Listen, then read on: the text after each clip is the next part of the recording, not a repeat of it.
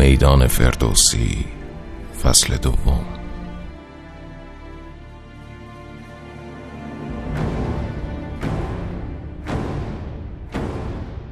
پادکستی برای معرفی و تشریح پنجاه اثر برتر در حوزه شاهنامه پژوهی.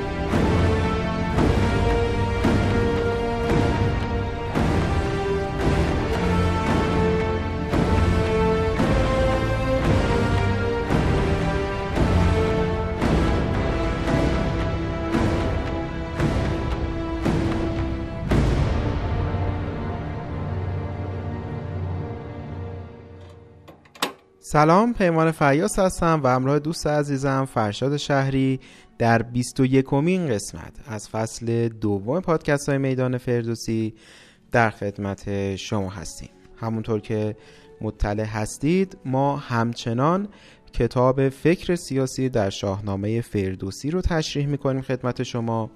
در بخش دوم این کتاب هستیم و قرار هست دو فصل نهایی کتاب یعنی سامان سیاسی در شاهنامه فردوسی و محدودیت های قدرت سیاسی در شاهنامه فردوسی رو من خدمت شما ارائه بدم. پس بریم به سراغ پایان آخرین کتابی که ما می‌خوایم در فصل دوم خدمت شما تشریح بکنیم.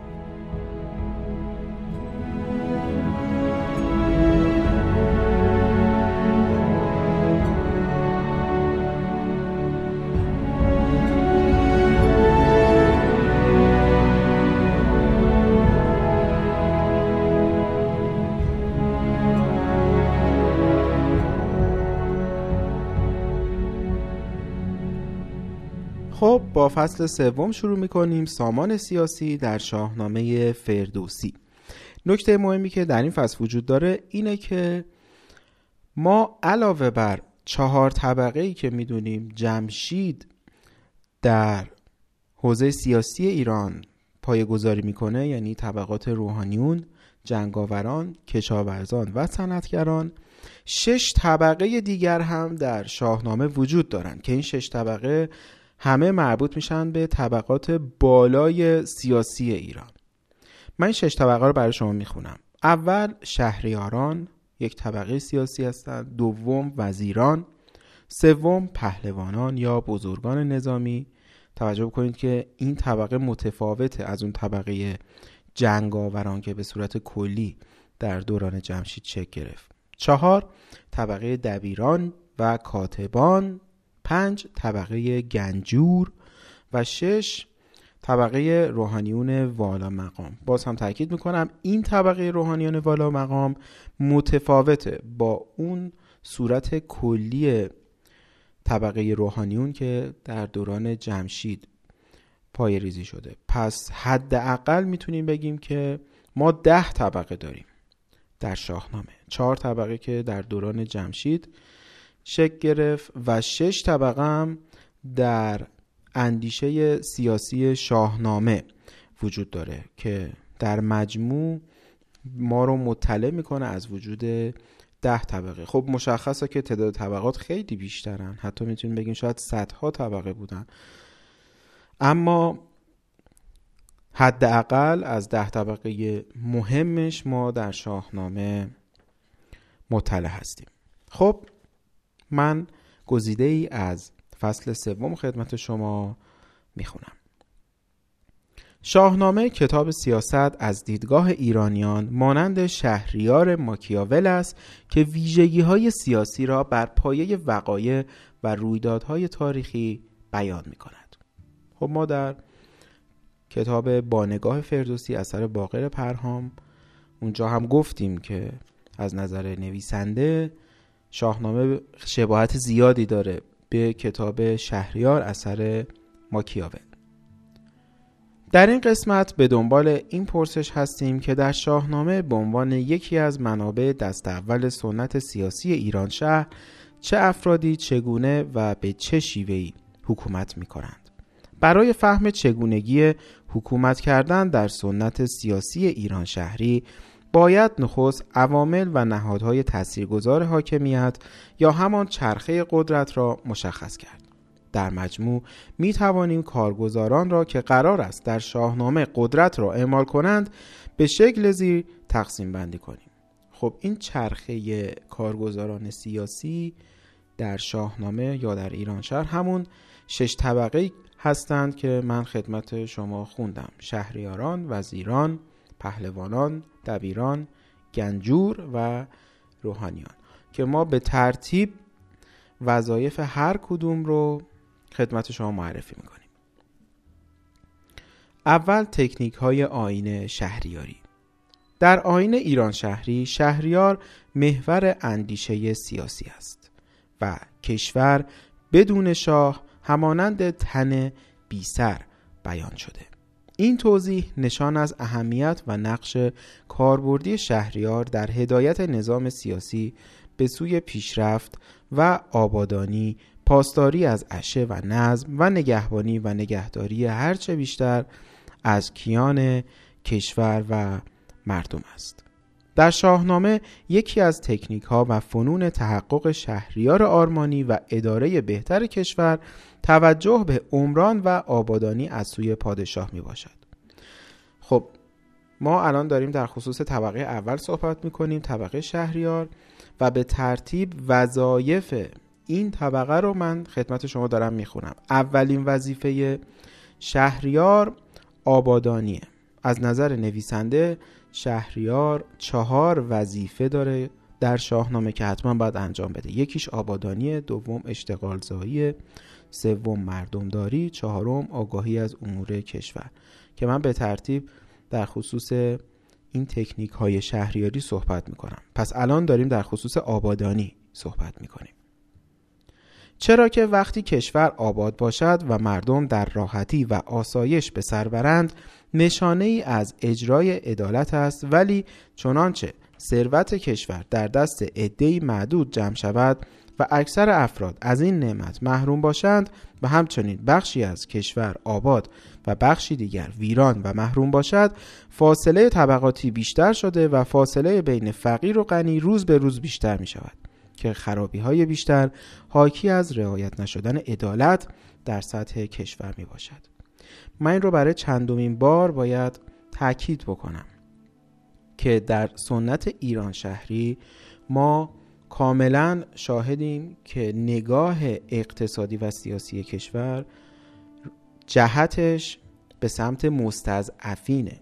یعنی اگر خیلی امروزی بخوایم صحبت بکنیم سیاست های اقتصادی در حوزه تامین اجتماعی کاملا باید انجام بشن در ایران.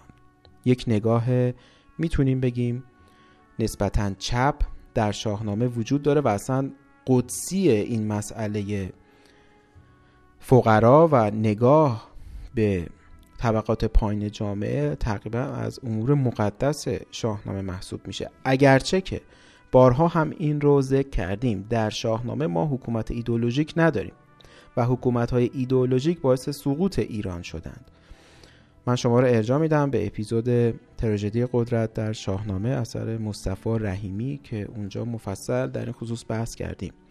پس اگرچه که در شاهنامه ما شاهدیم که حکومت ایدئولوژیک و حکومت مذهبی نفی میشن اما این مسئله نباید باعث بشه که ما به این نتیجه برسیم که حتما نگاه چپ هم در شاهنامه نفی شده. نه اصلا نگاه چپ و مسئله تامین اجتماعی از امور مقدس در شاهنامه و سنت ایران شهریه که اتفاقا با جغرافیایی که ما در اون قرار داریم با توجه به محدودیت های محیط زیستیش و مسائل امنیتی که همیشه دچار بحران و جنگ بودیم این مسئله رو خیلی برای ما روشن می‌کنه که حمایت از طبقاتی که در این عدم امنیت محیط زیستی و عدم امنیت سیاسی و جغرافیایی دارن بهشون فشار میاد ما باید از این طبقات حمایت بکنیم. پس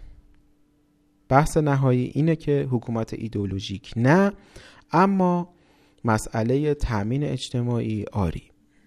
در همین راستا شاهنامه توجه به عمران و آبادانی را از تکنیک ها و وظایف اصلی شهریار برای امر کشورداری دانسته و تقریبا اکثر پادشاهان از دوران اساتیری تا تاریخی به این امر توجه خاص داشتند. به عنوان نمونه شاهنامه در ارتباط با وصف پادشاهی هوشنگ از پادشاهان دوران اساتیری چنین می‌گوید. وزان پس جهان یک سر آباد کرد. همه روی گیتی پر از داد کرد. ز آباد کردن جهان شاد کرد. جهانی به نیکی از او یاد کرد.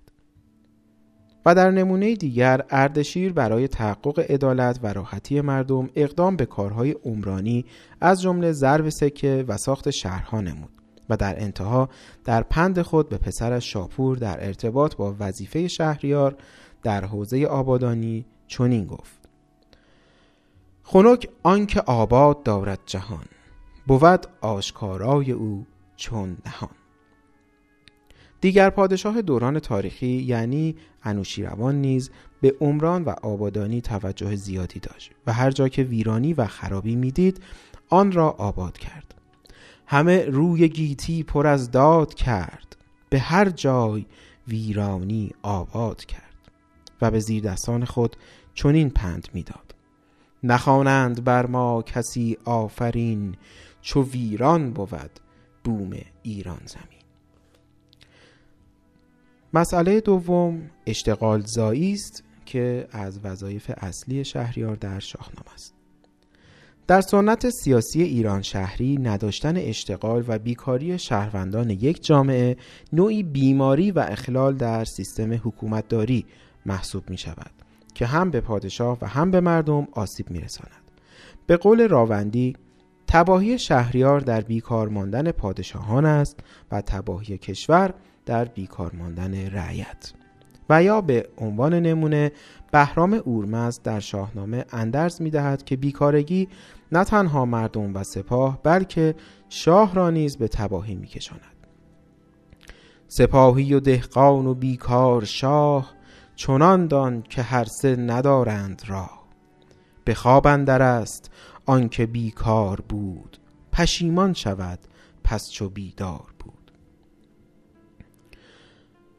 مثلا در روستایی که بر اثر رعایت نکردن شایسته سالاری تبدیل به ویرانه شده بود پادشاه به وزیر خود روزبه دستور می دهد برای مردم کار و اشتغال ایجاد کند.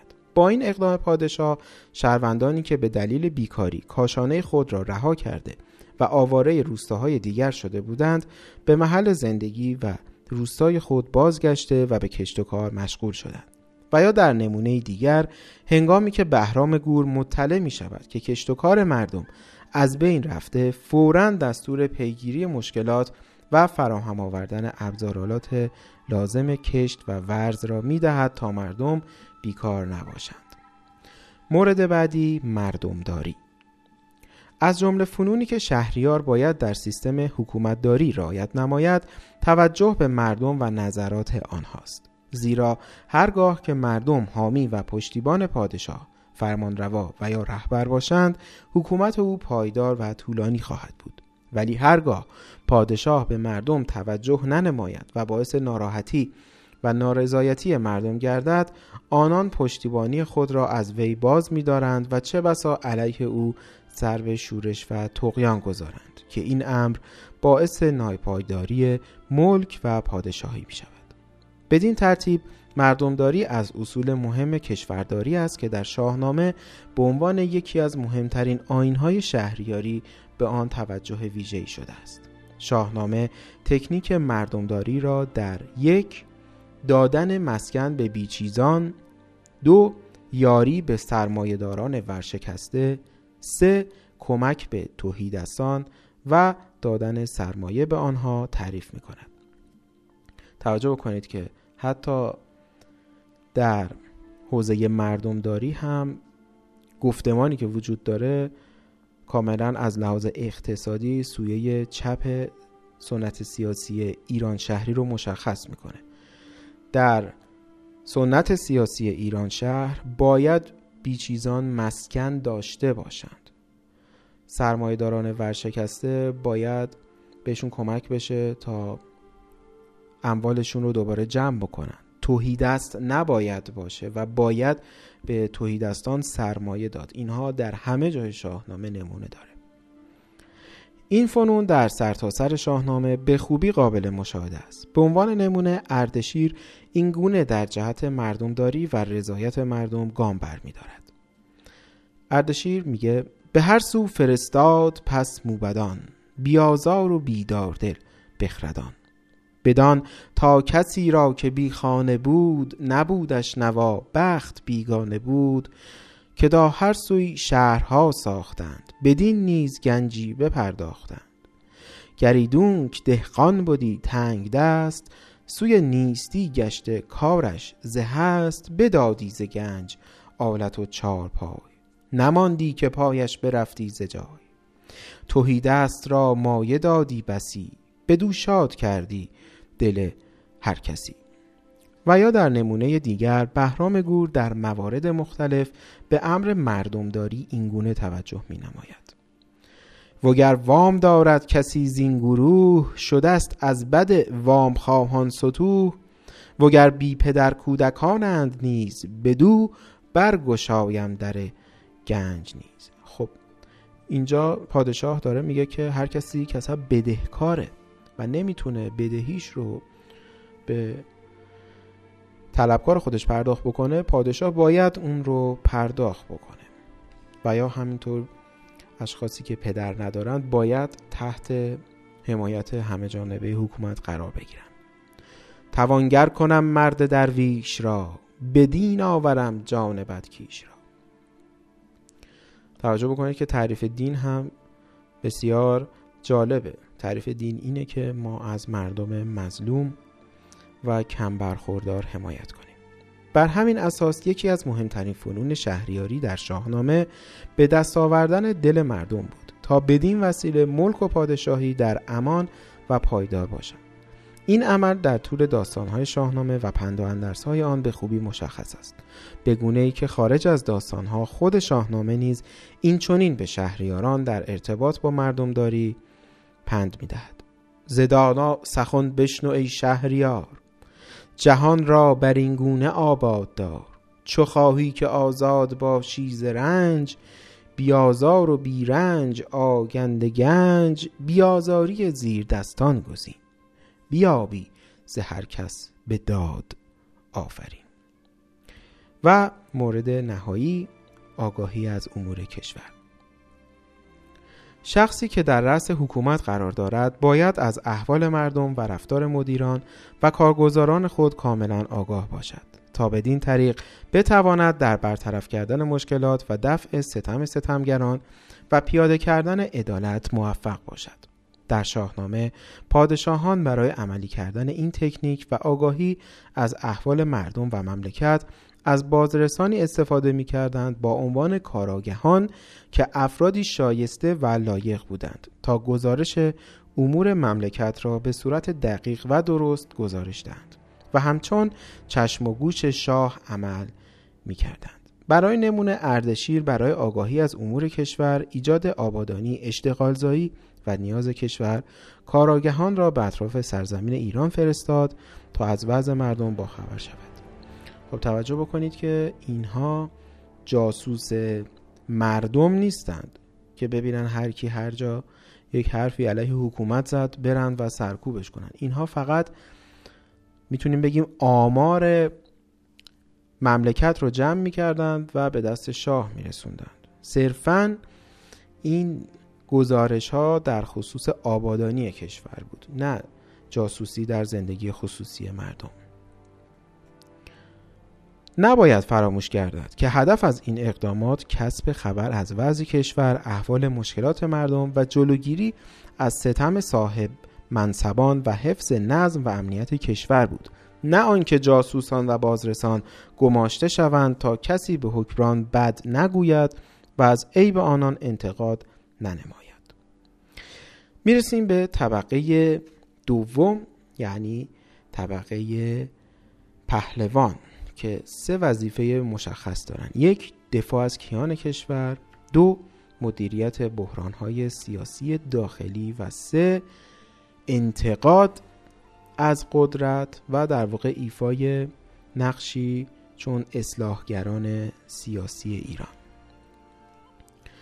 پهلوان در ساختار سیاسی شاهنامه نماینده هویت ارتشداری و پاسداری از کشور و هم تبلوری از خرد و ذهنیت حماسی در مواجهه با بحرانها و آرزوهای قومی مردم است که آن را نمایندگی می کند و نمایان می شود که پهلوان شخصیت مکمل شهریار و نیمه دوم او در امر ساماندهی قدرت می باشد این مسئله بسیار مهمه. نظام سیاسی ایران یک نظام زوجیه. نظام زوجی شاه پهلوان. و نه شاه می‌دونه که بدون پهلوان چطور باید از بحران ها عبور کنه و نه پهلوان می‌تونه بدون شاه از بحران ها عبور کنه. این خیلی نکته مهمیه. تکرار می‌کنم. نظام سیاسی ایران شهری یک نظام زوجیه. نظام زوجی شاه پهلوان. نه مطلقا پهلوان. این امر به گونه می باشد که اندیشه ایران شهری در ساختار سیاسی شاهنامه دستخوش تحول گشته و از نظام تکنفری پادشاهی در عمل به نظام زوجی شاه پهلوان تغییر شکل می‌دهد. خب یکی از نکات مثبت این نظام زوجی همینه که شاه نمی‌تونه احساس بکنه که قدرت مطلق داره بلکه پهلوان هم دخیله خیلی جاها شاه رو پایین می‌کشه خیلی جاها شاه رو اصلاح می‌کنه و این نقش پهلوان در واقع آزادی در ایران رو بارها نجات داده مثل داستان رستم و اسفندیار. خب وظیفه اول پهلوان دفاع از کیان کشور. در اندیشه ایران شهری اعتقاد به عشه یا نظام عادلانه کیهانی خیشکاری و جایگاه اجتماعی هر کس را معین کرده. پهلوانان نیز در چارچوب نظم اجتماعی یاد شده اصلی ترین وظیفهشان پاسداری از کیان کشور و نظام سیاسی می باشد. برای نخستین بار نهاد پهلوانی از زمان سام پهلوان برای دفاع از تمامیت ایران و ایرانیان در میانه نبرد منوچهر با سلم و تور پا به میدان سیاسی می‌گذارد. به گونه ای که سام جنگ و دفاع از کشور را وظیفه خود و دیگر پهلوانان می داند و بر همین اساس تفکیکی بین کارکرد نهاد شهریاری و پهلوانی ایجاد می شود. خب پس نخستین ظهور طبقه پهلوان در داستان منوچهره و یا در سلسله جنگ های بین ایران و تورانیان و یا دیگر تجاوزات به خاک ایران در تمام شاهنامه این پهلوانانند که پرچمدار دفاع از کشور هستند. پادشاهان نیز بر اساس همین رسم فرماندهی لشکر و ارتش را همیشه به پهلوانان می سپردند. توجه بکنید که طبقه پهلوان جداست از طبقه نظامی. اینها یک طبقه بسیار ویژه‌ای هستند.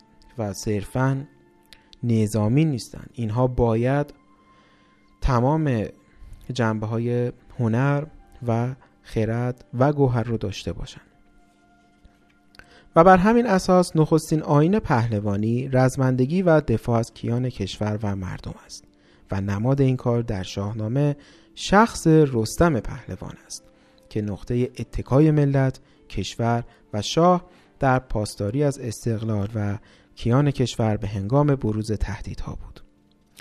وظیفه بعدی پهلوان و خدمت شما می‌خونم با عنوان مدیریت بحرانهای سیاسی داخل ایران. پهلوان علاوه بر خیشکاری اصلی خود که پاسداری از کیان کشور است اصلی ترین بازیگر در برخورد با بحرانهای سیاسی داخلی به شمار می رود. به گونه ای که پهلوان در عرصه سیاسی کشور به عنوان لنگر ثبات و نقطه سقل سیاست شناخته می شود. مثلا در زمان نوزر به دلیل ضعف در شیوه اداره امور حکمرانی کشور دچار هرج و مرج می شود. و به ناچار پادشاه به سام پهلوان برای ساکت کردن آشوب درباری پناه می‌برد. اگرچه بیلیاقتی نوزر به شورش درباریان و سلسله بحرانهای داخلی می انجامد ولی ورود سام به ماجرا و نقش آفرینی او در حل این بحران نشان دهنده نقش سیاسی پهلوانان در پایداری نظام سیاسی در مواجهه با مشکلات داخلی در شرایط حساس به شمار می رود. هنگامی که کشور به دلیل خیرسری های کاووس شاه دچار بحران می شود و زندگی بر ایرانیان عادی سخت می شود مردم به رستم و زال در زابلستان پناه می برند. پس از آن پهلوانان ایرانی دخالت کرده و موفق به جبران اشتباه شاه و سراسامان دادن به امور می گردند و اوضاع را از بحران خارج می کنند. نکته بعدی در واقع بهتر بگم وظیفه بعدی در خصوص طبقه پهلوان عنوانش هست منتقد قدرت و اصلاحگر سیاسی. پهلوان افسون بر اینکه اصلی ترین مدافع کیان و حیثیت کشور و مرکز سق و ثبات کشور در برابر بحران ها می باشد مهمترین منتقد قدرت و اصلاحگر سیاسی نیز هست. بررسی نحوه مواجهه پهلوانانی همانند زال و رستم با اشتباهات شاهانی همانند نوزر و کاووس نشان می دهد که نهاد پهلوانی چگونه برای مقابله با آسیب های قدرت قد علم می کند و در این راه اگر لازم باشد حتی در مقابل شاه نیز می ایستد. گودرز پهلوان این گونه از خیر سری ها و نابخردی های کاووس شاه انتقاد می. خرد نیست او را نه دانش نه رای نه هوشش به جای است و نه دل به جای. توجه بکنید که این بیت رو داره گودرز میگه. یعنی رستم نیست که بگیم حالا یک جهان پهلوانه و احتمالا امتیازات ممتازی داره که می‌تونه انتقادات سریح داشته باشه. نه حتی گودرز هم می‌تونه در خصوص شاه این جملات رو بگه. نباید فراموش کنیم که این موارد در شرایطی است که شهریار قدرت اول کشور و جانشین خداوند در روی زمین شناخته می‌شد. اما نصیحت و فشار پهلوانان قدرت شاه را کنترل و اصلاح می‌کرد و سرانجام این فشارها سبب شد کاووس از اشتباهات خود توبه کند. خب اینجا که نویسنده میگه این موارد داره در زمانی بیان میشه که شاه جانشین خدا روی زمین بود منظور موقعیت تاریخی هست که شاهنامه در اون سروده شده و یعنی ما در شاهنامه این مسئله که شاه جانشین خدا باشه نداریم. حتی اگر داشته باشیم مثل مواردی چون جمشید می‌بینیم که نقد میشه کاملا این مقوله و جمشید به عنوان فردی نشون داده میشه که باعث سقوط تمدنی ایران میشه. بدین ترتیب بررسی دقیق نحوه مواجهه پهلوانان با اشتباهات شاهان نشان می دهد که پهلوانان چگونه برای مقابله با اشتباهات شاهان دست به نقد قدرت می‌زنند و در صورت نیاز حتی در مقابل شاه نیز میستند تا جریان قدرت را اصلاح کنند. می‌رسیم به طبقه بعدی یعنی طبقه وزیران که دو وظیفه اصلی دارند یک اداره امور کشور و دو مشاوره دادن به پادشاه. نکته بسیار مهم در این بخش اینه که در شاهنامه تاکید میشه که وظیفه پادشاه حکومت کردن نیست. حکومت رو باید نخبگان اداره بکنند که وزیر و طبقه وزیران یکی از این طبقات نخبگان رو تشکیل میدن. پس در شاهنامه به کوچکتر بودن هرچه بیشتر حوزه سیاسی حاکم اشاره شده. ما بهرام گور رو داریم که یک نمونه بسیار مناسبی برای بیان این مسئله است. پس وظیفه حکومت داری در واقع باید وظیفه نخبگان باشه و وزیران نه پادشاهان. بزرگترین پایگاه برجسته دربار را دستور یا وزیر داشت و به دلیل اهمیت آن گاهی برخی پادشاهان بیش از یک وزیر به کار می گماشتند. در سنت ایران شهری وزیر نقش ویژه‌ای در حکومت و سامان قدرت داشت چرا که نیک و بد کارهای اداره حکومت را با شاه در میان میگذاشت و فرمانهای او به عنوان دستیار اصلی و شخص معتمد شاه انجام می‌شد. خاج نظام الملک درباره اهمیت وزیر نیک می‌گوید هر پادشاهی که او بزرگ شده است و بر جهانیان فرمان داده است و نام او تا قیامت به نیکی می‌برند همه آن بودند که وزیران نیک داشتند اولین وظیفه وزیر یعنی اداره امور کشور رو خدمت شما تشریح می‌کنم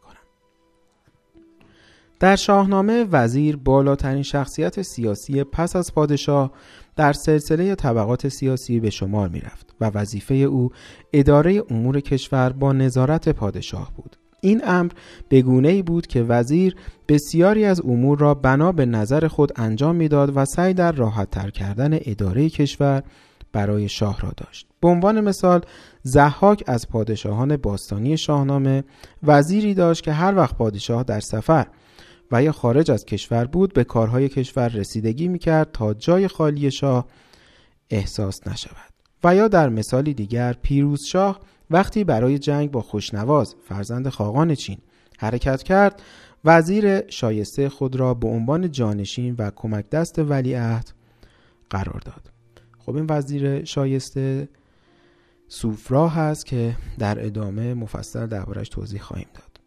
بوزرجمهر از معروفترین وزیران شاهنامه در ارتباط با وظیفه اداره کشور توسط وزیر و اهمیت آن چنین می‌گوید.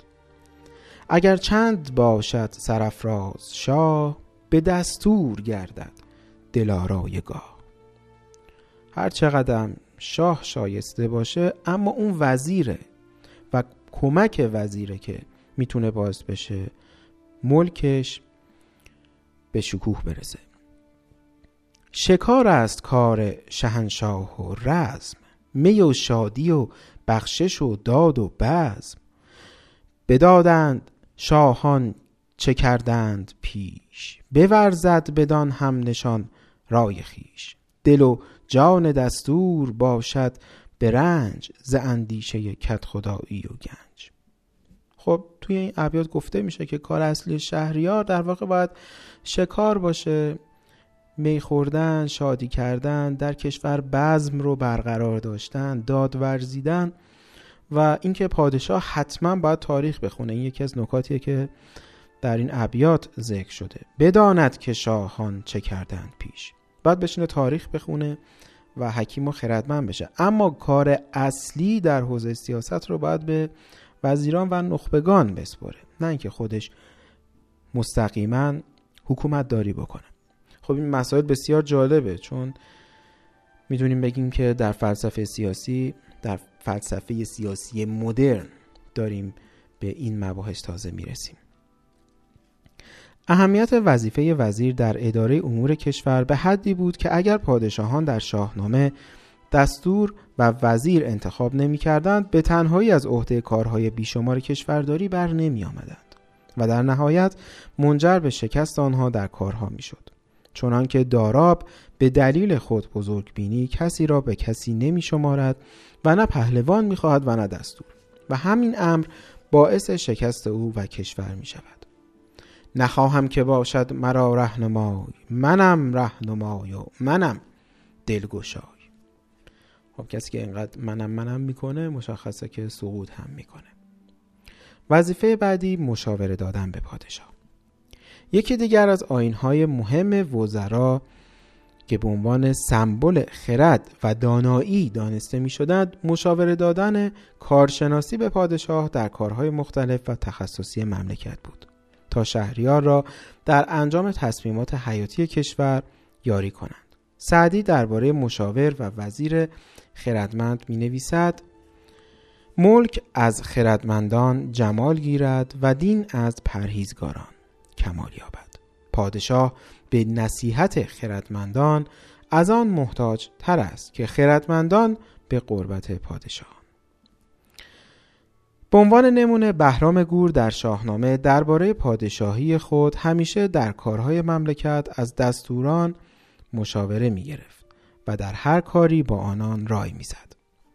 ز دستور پرسیم یک سر سخن چو کاری نو افکند خواهیم بن.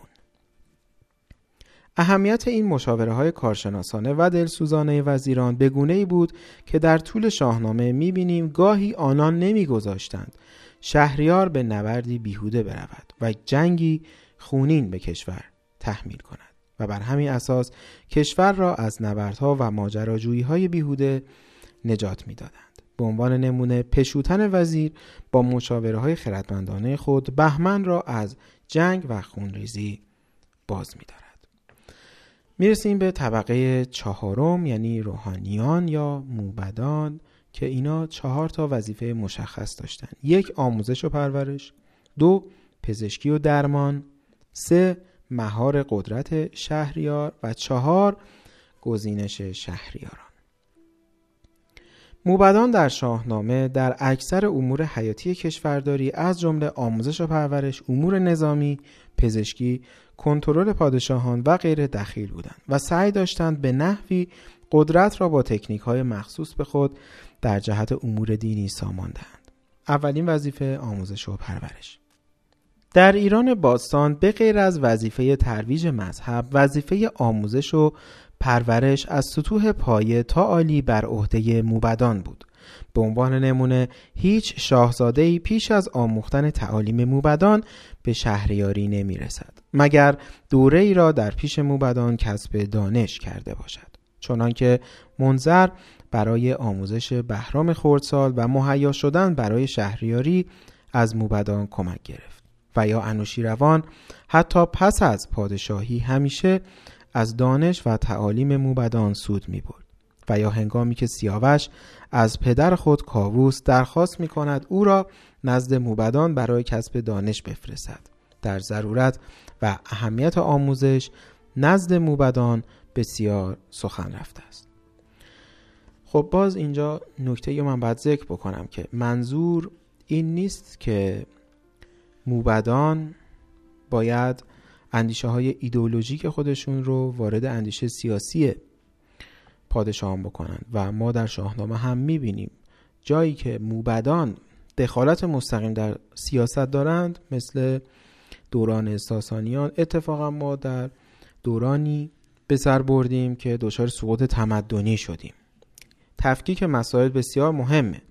اینکه موبدان جایگاهی داشتند در طبقات اجتماعی ایران به این دلیله که ما در اپیزود فردوسی و هویت شناسی ایران هم گفتیم. یکی از پنج اصل هویتی ایرانیان از نظر جناب استاد منصور رستگار فسایی معنویت گرایی بوده و هست و به همین دلیل موبدان چنین نقشی رو داشتن. یعنی حفظ معنویت که مثل یک چسب اجتماعی جامعه ایران رو به هم متصل می‌کرد. وظیفه دوم پزشکی و درمان. بر اساس سنت ایران باستان یکی از وظایف موبدان در شاهنامه پزشکی است. خب می‌بینیم که منظور ما از طبقه روحانی خیلی متفاوته از آنچه که امروز داریم می‌بینیم. بعد به این توجه کرد. اگر ما میگیم طبقه روحانیون نباید با امروز مقایسه بشه. مقوله روحانیت در دنیای باستان بسیار چند وجهی بوده. و اینطور نبوده که ما با یک طبقه خشک تک ساحتی وابسته ای که امروز می‌بینیم بخوایم مقایسهشون بکنیم. حتی علاوه علمی هم بسیار چند وجهی بودند. مشهورترین جلوه پزشکی موبدان در شاهنامه در متولد شدن رستم نمود مییابد. جایی که زایمان برای رودابه سخت می شود ولی موبدی با انجام عمل جراحی و رستمینه یا همون سزارین رستم را به دنیا می آورد بیامد یکی موبدی چرب دست من آن ماه رخ را به می کرد مست.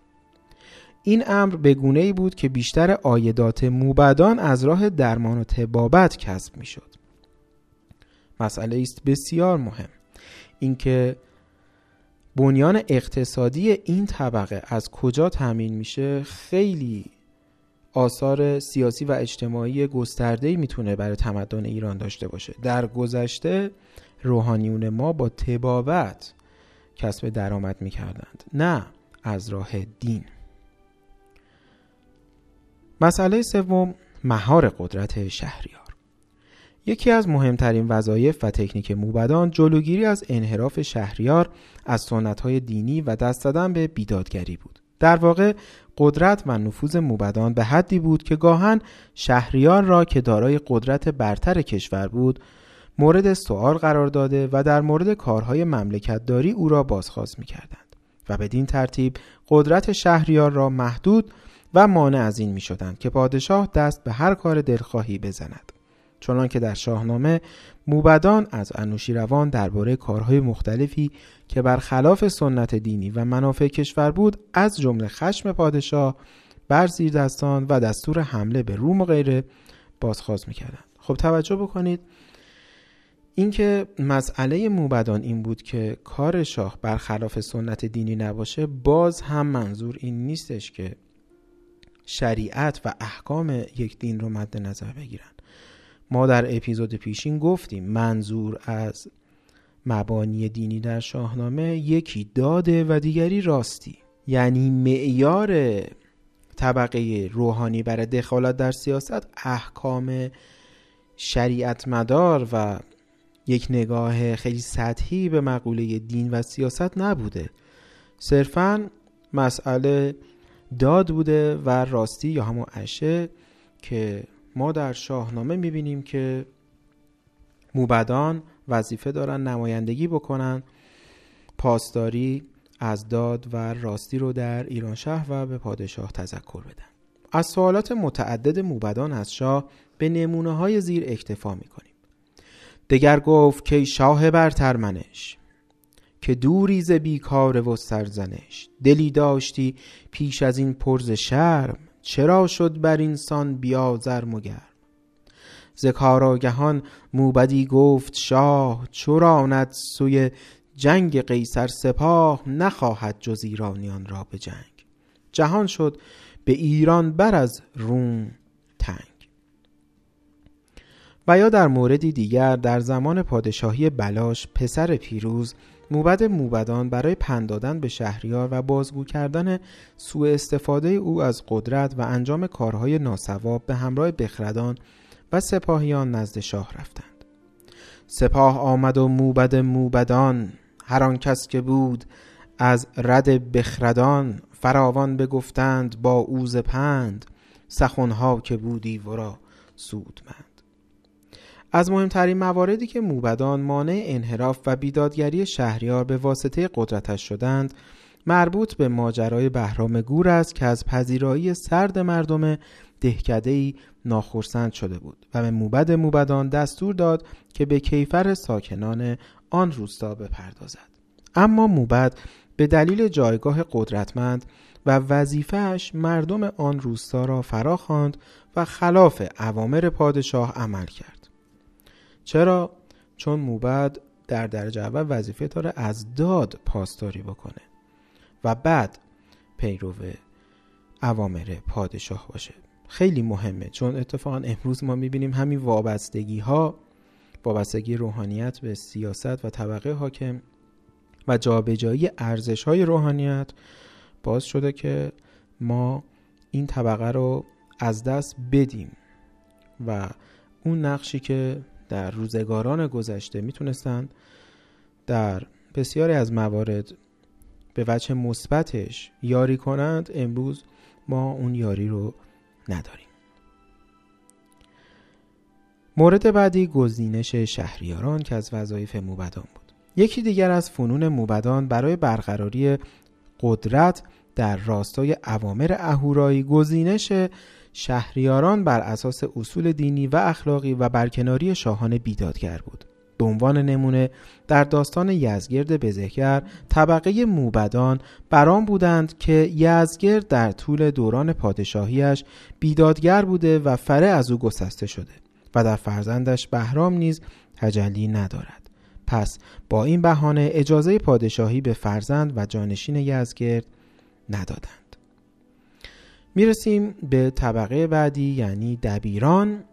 که سه تا وظیفه داشتن. یک نامنگاری های مهم حکومتی رو انجام می‌دادند دو آمارهای حکومتی رو جمع آوری می‌کردند و سه جاسوسی. این بحث جاسوسی بسیار جذاب خواهد بود که براتون می‌خونم. دبیر باید تمام مکاتبات سری با دیگر پادشاهان و همچنین نامه به حاکمان ولایت را می نوشت و از همه اسرار آمارها و حسابهای حکومتی با خبر می. بوزرجمه درباره ارزش دبیری در سنت حکومتی ایران شهر چنین می گوید. دبیری رساند جوان را به تخت کند ناسزا را سزاوار بخت مورد اول نامنگاری های مهم حکومتی که توسط دبیران انجام می شد. دبیر نامه های سران دیگر کشورها را برای پادشاه می‌خواند. به گفته نظامی عروزی قوام ملک به دبیر بوده است. مورد بعدی گرفتن آمار امور حکومتی دبیران در دوران ساسانیان علاوه بر نوشتن اسناد، نامه‌های خصوصی و فرمانهای سلطنتی، محاسبات و آمارهای دولت را مدیریت می‌کردند. اولین لازمه مدیریت درست کشور آگاهی از آمارها می باشد. بدین ترتیب یکی از وظایف مهم دبیران انجام محاسبات دربار و امور حکومتی بود و به دبیرانی که آگاه به تکنیک حساب و آمار بودند حساب به معنی شمارش کننده نامیده می شدند. در شاهنامه بهترین دبیر بهرام گور که کیوان نام داشت چنین شهر داده می شود.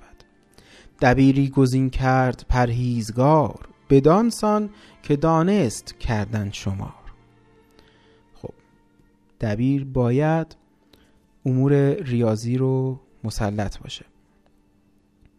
این دبیران آگاه به حساب همیشه آمار حقوق بگیران و کارگزاران دیوان را برای برنامه ریزی بهتر در اختیار می گرفتند و یا دبیران شاپور زرکتاف چونین پس از جنگ آمار اسیران جنگی را می گیرند تا درک بهتری در برخورد با آنان داشته باشند.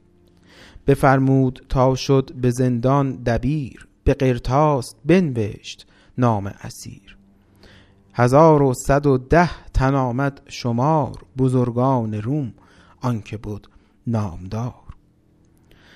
دبیران وظیفه آمارگیری از سپاهیان تعداد و کیفیت آنان را نیز داشتند. به عنوان نمونه دبیران بهرام چوبین چنین آمار سپاهیان را می گرفتند زلشکر گزین کرد بهرام شیر سپاهی جهانگیر و گرد و دلیر. چو کردند با او دبیران شمار سپه بود شمشیر زن صد هزار. خیلی جالبه که وظایف دبیر هم اینقدر چند وجهیه این آگاهی از کم و کاست تعداد سپاهیان در جهت طرح برنامه ریزی و مدیریت کشور نشان دهنده جایگاه ویژه دبیران در حرم قدرت حکومتی است. چرا که این اطلاعات در هر کشوری از امور سری دانسته و همیشه پنهان نگه داشته می‌شد تا جاسوسان از آن با خبر نشوند. خب می‌رسیم به مورد آخر یعنی جاسوسی. دبیران به دلیل وظیفه آمارگیری از تمام امور مملکت جبران با تمام افراد نشست و برخواست داشتند و از همه امور سعی می کردند اخباری کسب کنند. همین امر سبب می شد تا دبیران از همه امور آگاهی داشته باشند و در کنار وظایف دیگر خود برای مدیریت بهتر کشور دست به جاسوسی نیز بزنند. خب می‌رسیم به طبقه آخر یعنی طبقه گنجور که وظایفی داشت از جمله حسابداری امور مالی حکومت و دوم امانتداری گنجور یکی از مناسب مهم حکومتی بود که باید خزانه پادشاه و کشور به دست او سپرده می‌شد. بر همین اساس گنجور همیشه فردی لایق و از هر جهت با کفایت و مورد اعتماد بود که برای این منصب عالی انتخاب می شد و تنها او از وضع خزانه و گنج و میزان آن اطلاع کامل داشت. وظیفه دقیق او اداره خزانه کشور و حسابداری امور مالی حکومت بر اساس موجودی و دارایی های خزانه بود. خب اولین مورد رو من تشریح می کنم یعنی حسابداری امور مالی مملکت.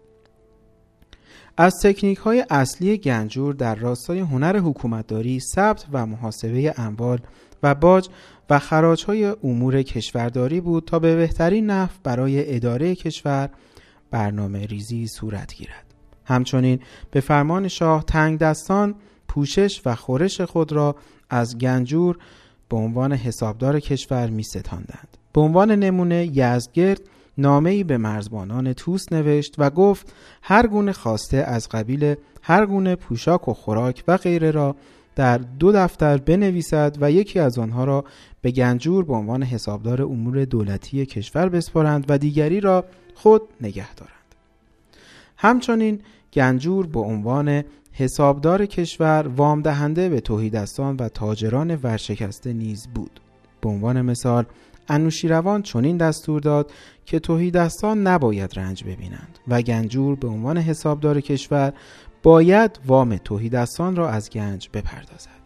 همچنین اگر نبردی در پیش بود گنجور بر اساس وظیفه حسابداری خود میبایست هزینه جنگ را محاسبه و آن را تأمین کند مثلا نظامیان ایران هنگامی که قصد عزیمت به جنگ با افراسیاب را داشتند که خسرو به گنجور دستور داد تا هزینه گنج را محاسبه و به رستم به عنوان فرمانده سپاهیان بدهد.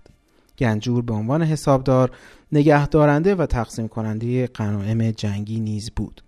مثلا هنگامی که فریبرز پس از پیروزی بر دشمن با قناعم جنگی به پیشگاه کیخسرو آمد شاه دستور داد تا هر چه آورده شده است را نزد گنجور ببرند تا ثبت و ضبط کرده و امور مربوط به آن را محاسبه کنند وظیفه بعدی امانت داری در سیستم حکومتداری ایران باستان آنچه از غنیمت جنگی پیشکش و هدیه به بارگاه می رسید همه به گنجور به عنوان امانتدار حکومت سپرده می شد.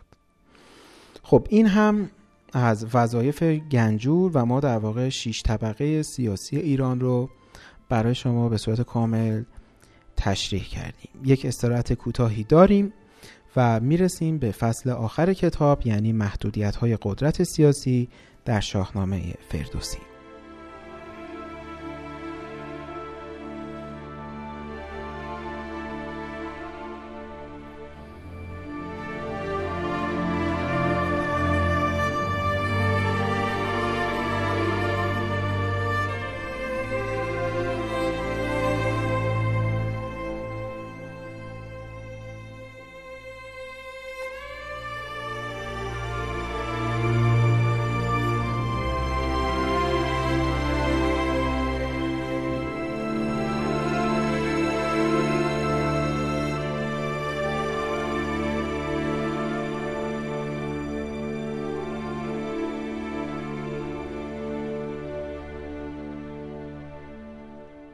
میریم به سراغ مهمترین فصل این کتاب با عنوان محدودیت های قدرت سیاسی در شاهنامه فردوسی که البته طولانی ترین فصل کتاب هم هست. اهمیت این فصل در اینه که به ما نشان میده نیاکان ما چه تدابیری اندیشیده بودند تا حکومت در ایران به سوی مطلقه شدن نره و در واقع به ما نشان میده که نیاکان ما این دغدغه رو همواره داشتند که حاکمان نباید به سمت استبداد برند. و این فقط یک پند عارفانه نیست بلکه تدابیری در حوزه چینش قدرت سیاسی اندیشیده شده بوده تا با پیشگیری از مطلقه شدن قدرت در حوزه پاسداری از داد هم ما بتونیم نقش استورهی خودمون رو ایفا بکنیم. ماکس وبر معتقد است قدرت یعنی تحمیل اراده کسی بر دیگران. از تعریف ماکس وبر متوجه می شویم که در تحلیل قدرت با دو شخص سر و کار داریم.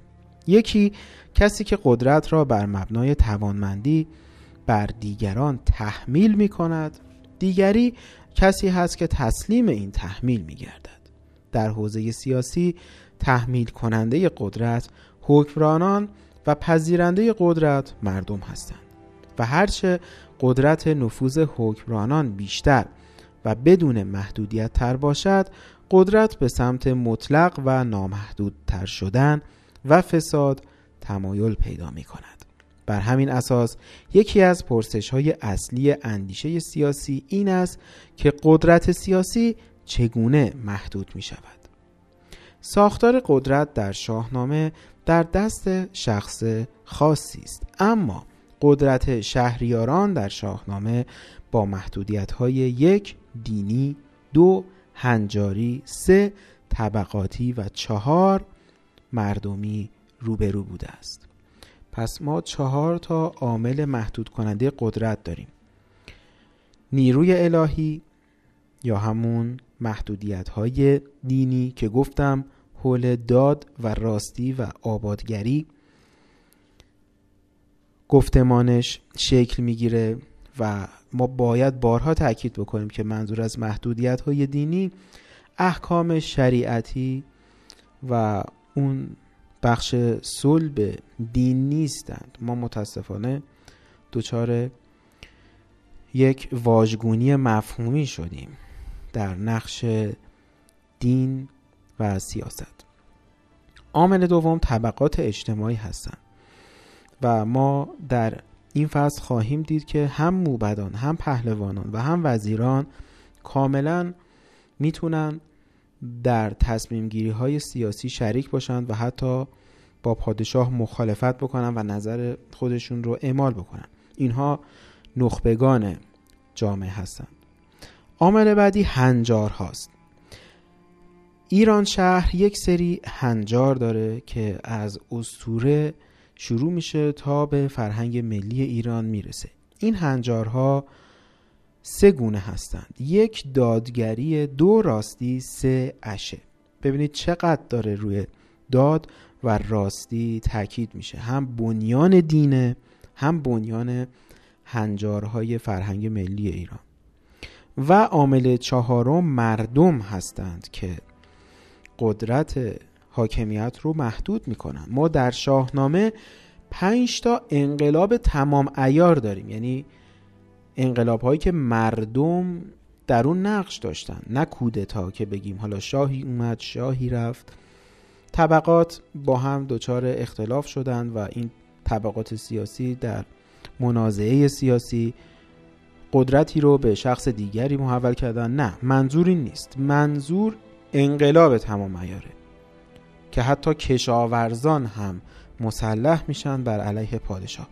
این پنج تا انقلاب رو ما در داستان جمشید زحاک نوزر قباد و هرمز داشتیم که من مفصلا توضیح خواهم داد و هر کدوم رو تشریح خواهم کرد. پس این چهار تا عامل رو ما داریم و دونه دونه میریم هر کدوم رو بررسی می‌کنیم. عامل اول نیروی الهی عامل محدود کننده قدرت.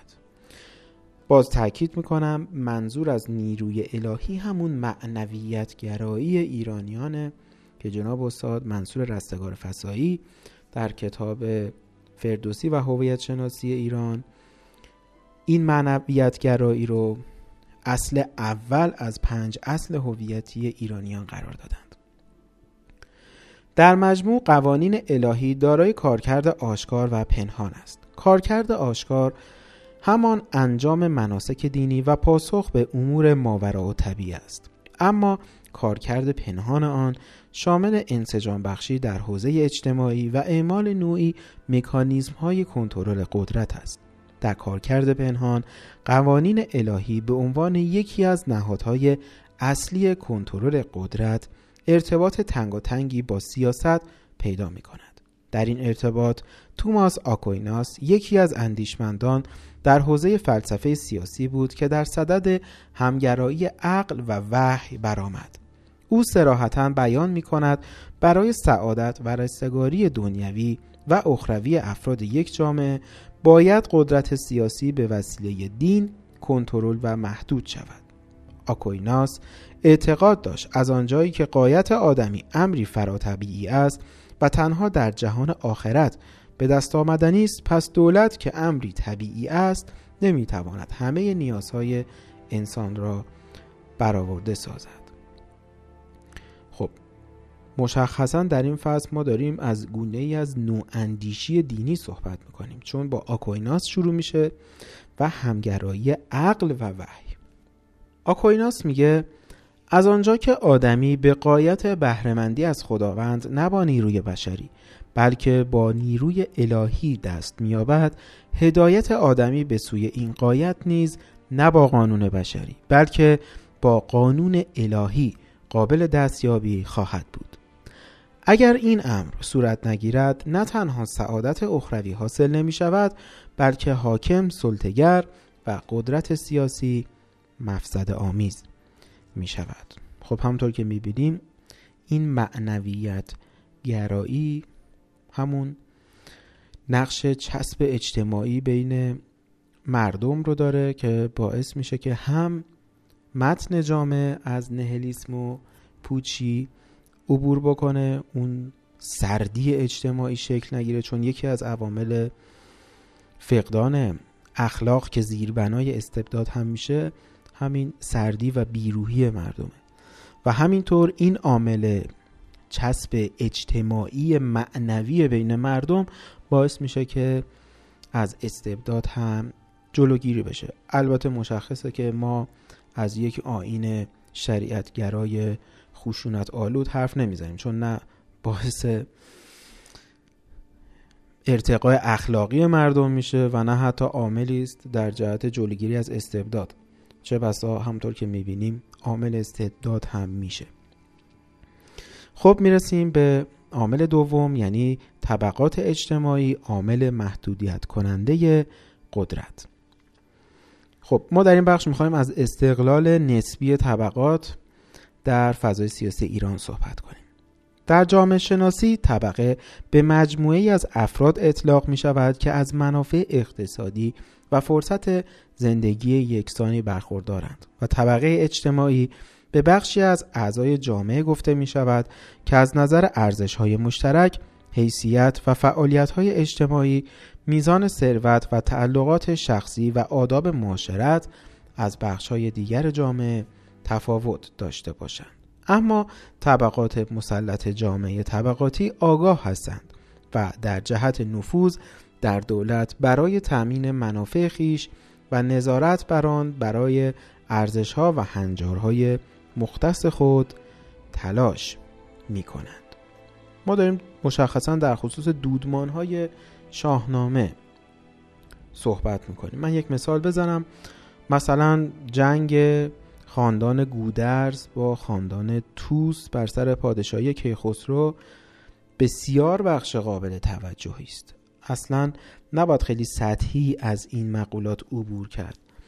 جنگ خاندان گودرز و توس بر سر پادشاهی نشون میده که ما فضای بازی داشتیم در حوزه سیاست. همین که میشه مخالفت کرد میشینن صحبت می‌کنن مذاکره می‌کنن و به نتیجه می‌رسن که چه چیزی به نفع ایران خواهد بود و از پس این منازعات در واقع منافع ملی ایران رو این طبقات بیرون می‌کشن بسیار جالبه که ما در شاهنامه این رو داریم.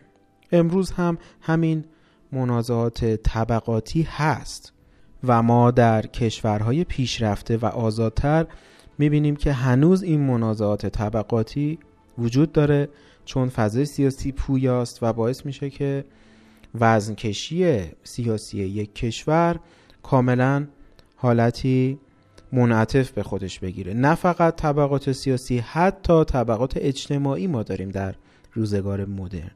مثلا سیاه پوستان یا اقلیت های جنسیتی هر کدوم وقتی که بحث انتخابات پیش میاد برای خودشون طبقه ای هستند و می‌تونن با نقشی که ایفا می‌کنند در منازات سیاسی آینده یک کشور رو رقم بزنند. اینها نمونه های مدرن و امروزی نقش طبقات سیاسی و اجتماعی در منازات سیاسی.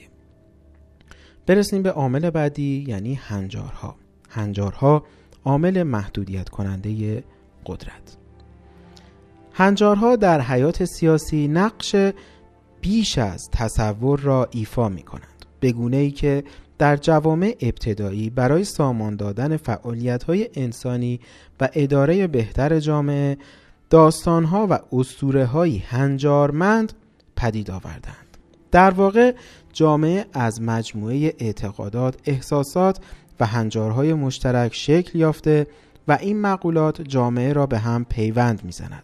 بنابراین پایه و اساس وجدان جمعی همین مشترکات هنجاری است چرا که روح جمعی منافاتی با روح و وجدان فردی اعضا ندارد و این اشتراکات هنجاری وجدانهای فردی را به هم پیوند می‌زند و همبستگی اجتماعی را ایجاد می کند.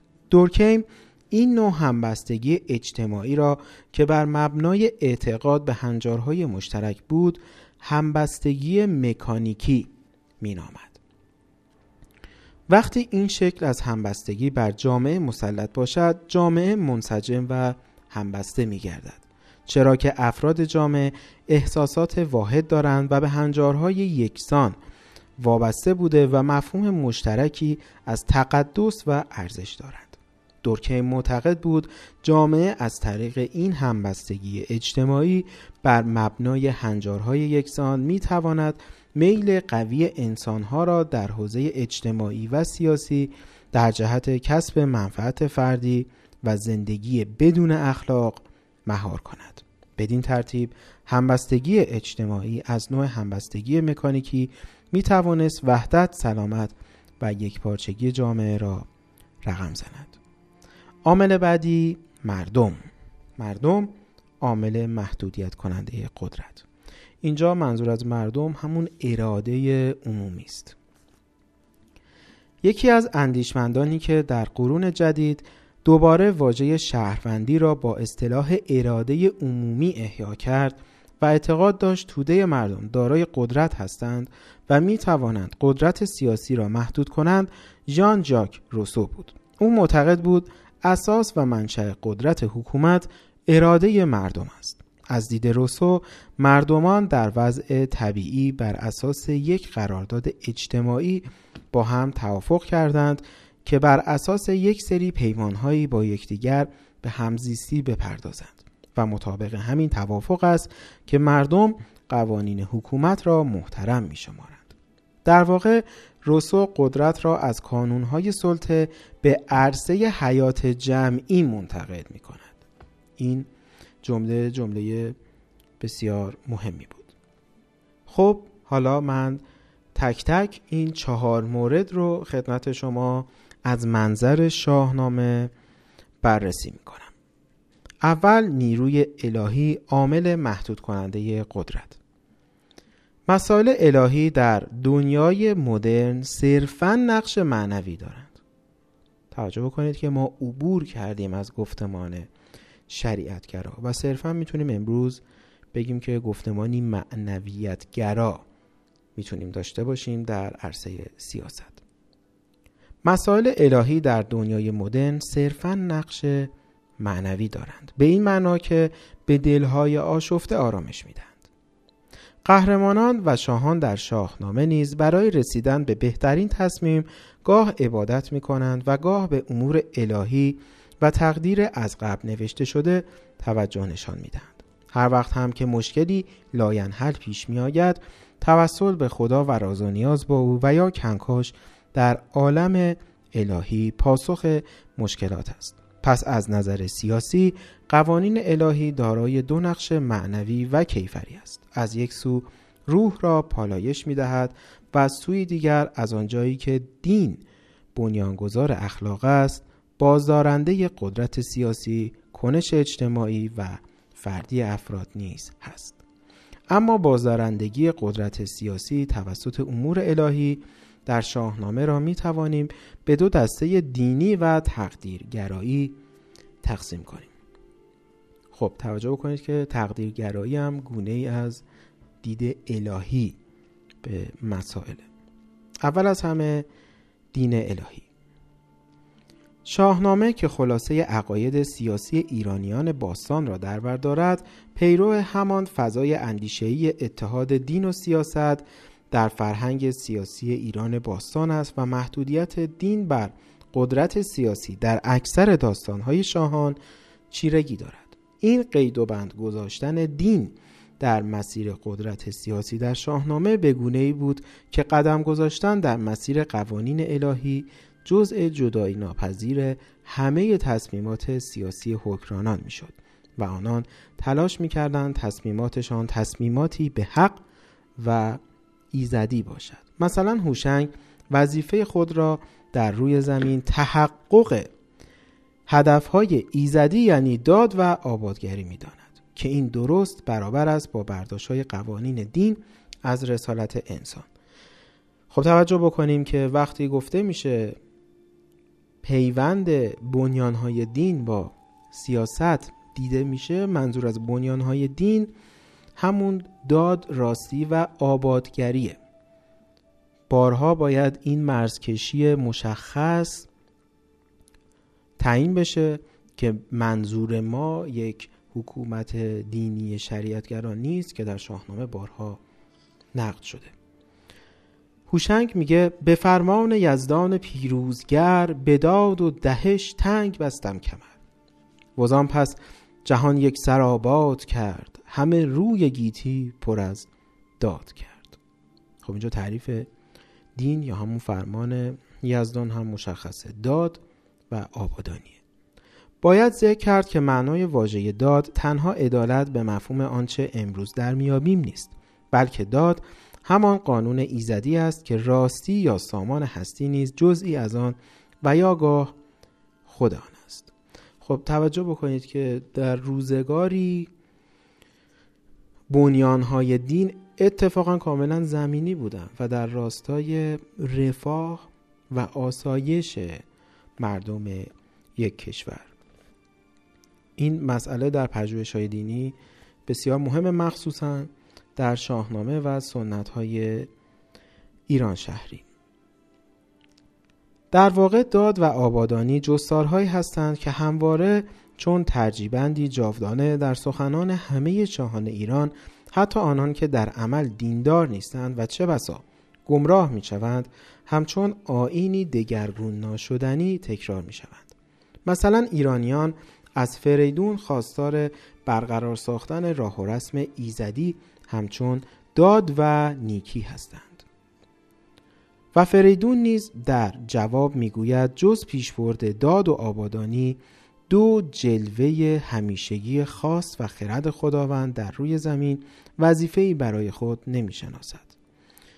خب فریدون هم تعریفش از دین همون داد و آبادانیه. به نیکی ببست از همه دست بد چنان که از ره هوشیاران سزد.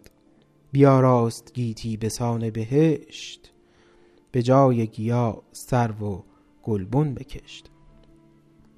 یکی دیگر از عواملی که در شاهنامه سبب میگشت که دین همچون یک محدود کننده قدرت سیاسی عمل کند و قید و بندهایی بر رفتار حکام بزند ایجاد اخلاق معطوف به کیفر خداوند بود.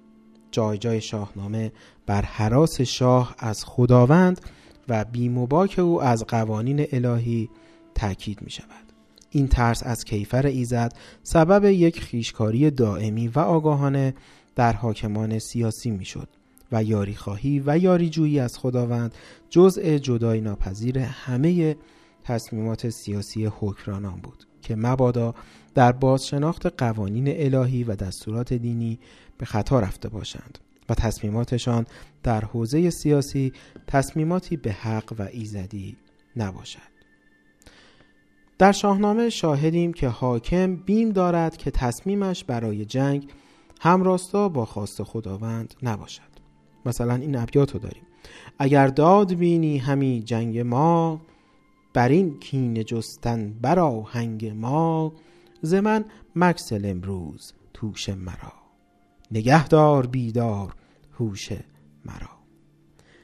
این همون مرام پهلوانی ماست که حق هر جا باشه اونجا باید پیروز بشه. این اندیشه مهری هم هست البته. حتی اگر در جبهه مقابل ما که داریم باش می جنگیم حق اونجاست. ما آرزو می کنیم طبق شاهنامه که ما پیروز نشیم. هر آنچه که داد هست همون باید محقق بشه. چه در زمین ما چه در زمین دشمنی که در ظاهر داریم باهاش مقابله می‌کنیم. این خیشکاری شهریار برای همراستا بودن قدرت و قوانین الهی در جای جای شاهنامه به فراوانی دیده می شود و سبب میگشت قدرت سیاسی حکام مطلق نبوده و تصمیم گیری در امور سیاسی با تعمل بیشتری صورت گیرد. خب می‌رسیم به بخش دوم مقوله نیروی الهی. بخش اول دین الهی بود بخش دوم تقدیر الهی. در سراسر شاهنامه اعتقاد بر این است که تقدیر حاکم بر جهان است و تقدیرگرایی در شاهنامه اعتقاد به وجود نیروهای متافیزیکی و الهی در زندگی انسان است. خب اینجا ممکنه سوال پیش بیاد که شاهنامه مگه پهلوان نامه نبود مگر همش عرصه نبرد و مبارزه برای آزادی و داد و مبارزه برای ایران مگر نبود؟ پس اگر ما اعتقاد به تقدیرگرایی در شاهنامه داریم چطور می‌تونیم این تضادها رو با هم جمع بکنیم؟ پاسخ اینه که در نهایت شاهنامه پهلوان نامه است. اما پهلوان بعد از اینکه نبرد خودش رو انجام میده و همه تلاشش رو می‌کنه تا نقش خودش رو در این هستی ایفا بکنه در نهایت به جریان هستی تسلیم و اون تقدیر باوری که در این اندیشه وجود داره از پس یک کنشگری حاصل میشه. نه آنگونه که در عرفان می‌بینیم یک تقدیر باوری از پیش اندیشیده شده باشه که باعث بشه سالک تصمیم بگیره که بره یک کنج عزلتی بگزینه و در درون خودش به سیر و سلوک بپردازه این دو تعریف از تقدیر باوری آنچه که ما در شاهنامه بینیم با آنچه که در عرفان اسلامی می‌بینیم کاملا در تضاده به واسطه تقدیر سرنوشت انسانها همه از قبل توسط نیروهایی که از آنها به نام خدا، چرخ گردون، جهان، روزگار، طبیعت و غیر نام برده می شود تعیین شده است. اما تقدیر الهی فراتر از اندیشه انسان است و جایی که اندیشه باز میماند او آغاز می شود و به راحتی قابل درک نیست. اما روشی برای فهم آن وجود دارد و آن رمل و استرلاب و سایر ابزارهای قدیم نجومی است که طالبینان و ستاره شناسان برای فهم حرکات اجسام سماوی تعبیه کرده بودند. خب این هم جالبه. آنچه که ما در این بخش از شاهنامه می‌بینیم همچنان هم در روزگار مدرن داره انجام میشه و با لفظ آسترولوژی برخی به دنبال این علم میرن و بهش باور دارن. پس این بخشی که ما در شاهنامه می‌بینیم همون آسترولوژی امروزه. پیشگویان، خوابگزاران و اخترشناسان با نگاه به زیج و استرلاب پیشگویی نموده و حقایق تصمیمات و کنشهای سیاسی را برای پادشاهان ثابت می نمودند و این کارشان در تصمیم گیری پادشاه گذار بود. از مواردی که خوابگزاران و پیشگویان مانع تصمیم و قدرت سیاسی مطلق پادشاه شدند وقتی بود که افراسیاب برای جنگ با سپاه ایران به فرماندهی سیاوش آماده شده بود ولی پیشگویان تلاش کردند تا تصمیم شاه را عوض کنند. تأثیر و قدرت سخن پیشگویان بر سر راه قدرت شهریار به حدی بود که افراسیاب پیشنهاد صلح به جای جنگ را ارسال کرد.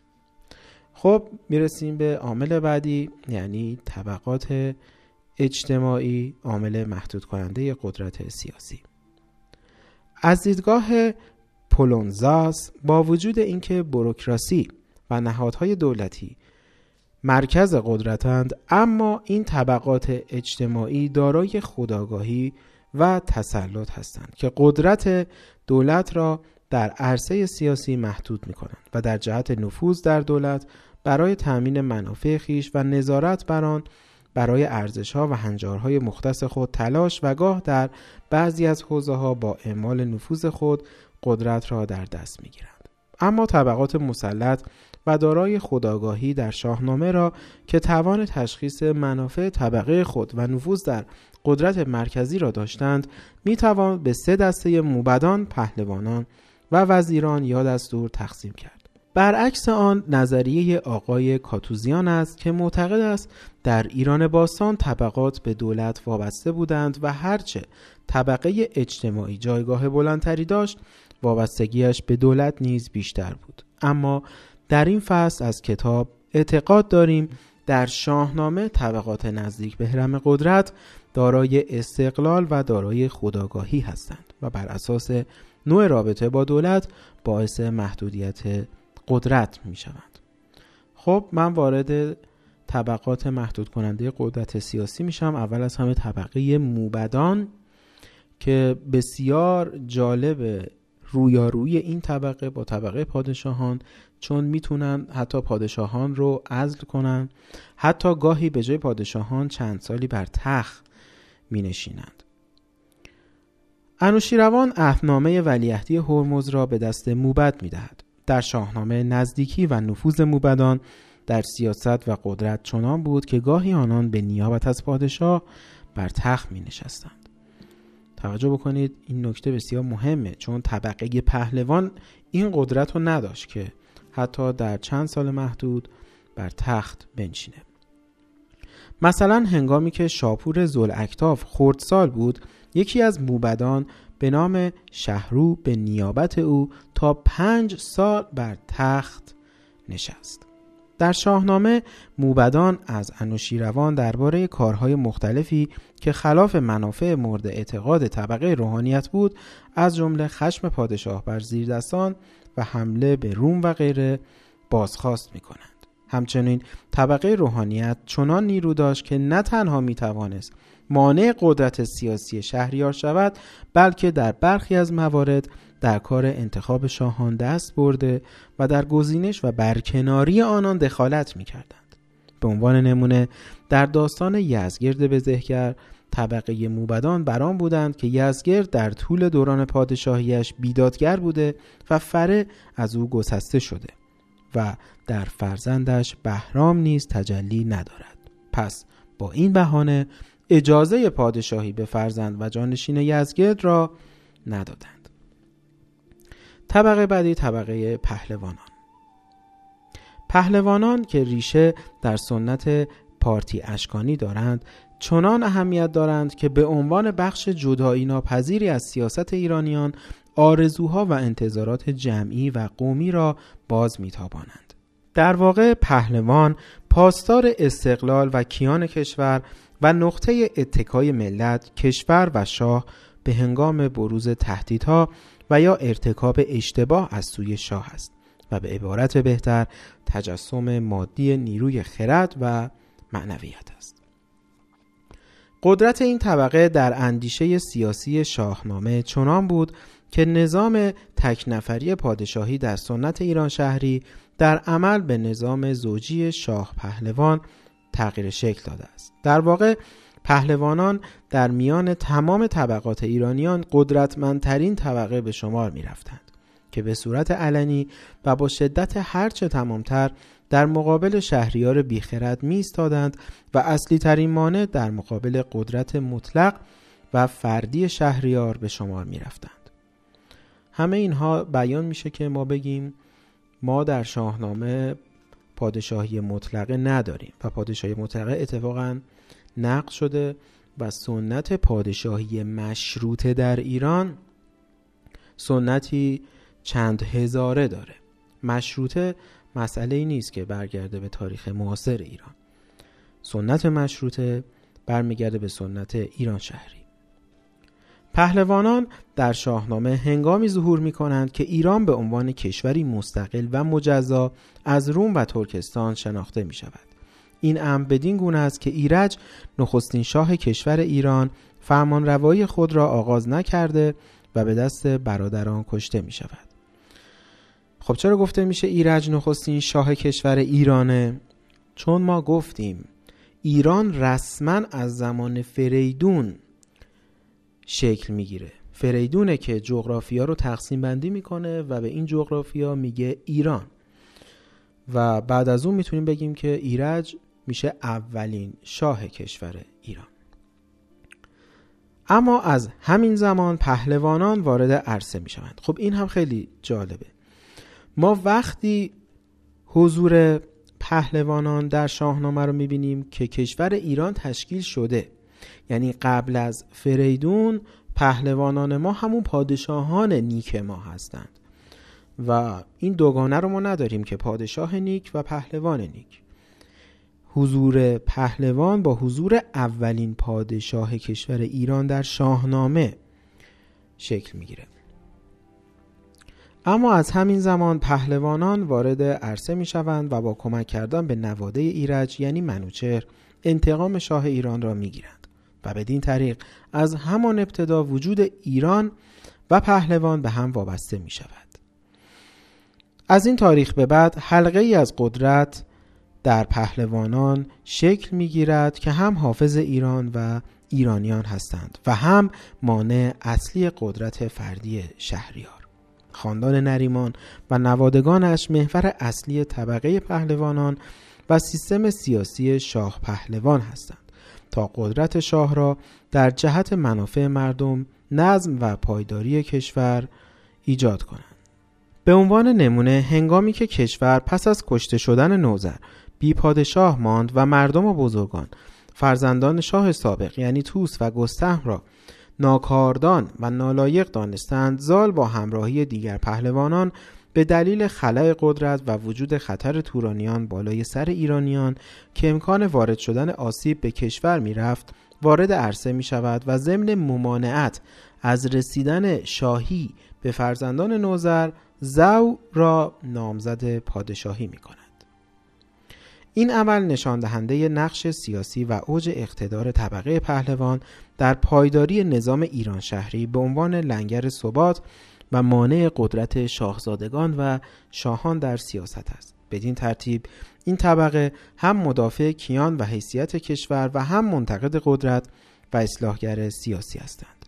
بررسی دقیق نحوه مواجهه پهلوانان با اشتباهات شاهان نشان می دهد که طبقه پهلوان چگونه برای مقابله با آسیب ها قد علم می کند و در صورت نیاز حتی در مقابل شاه نیز می ایستد.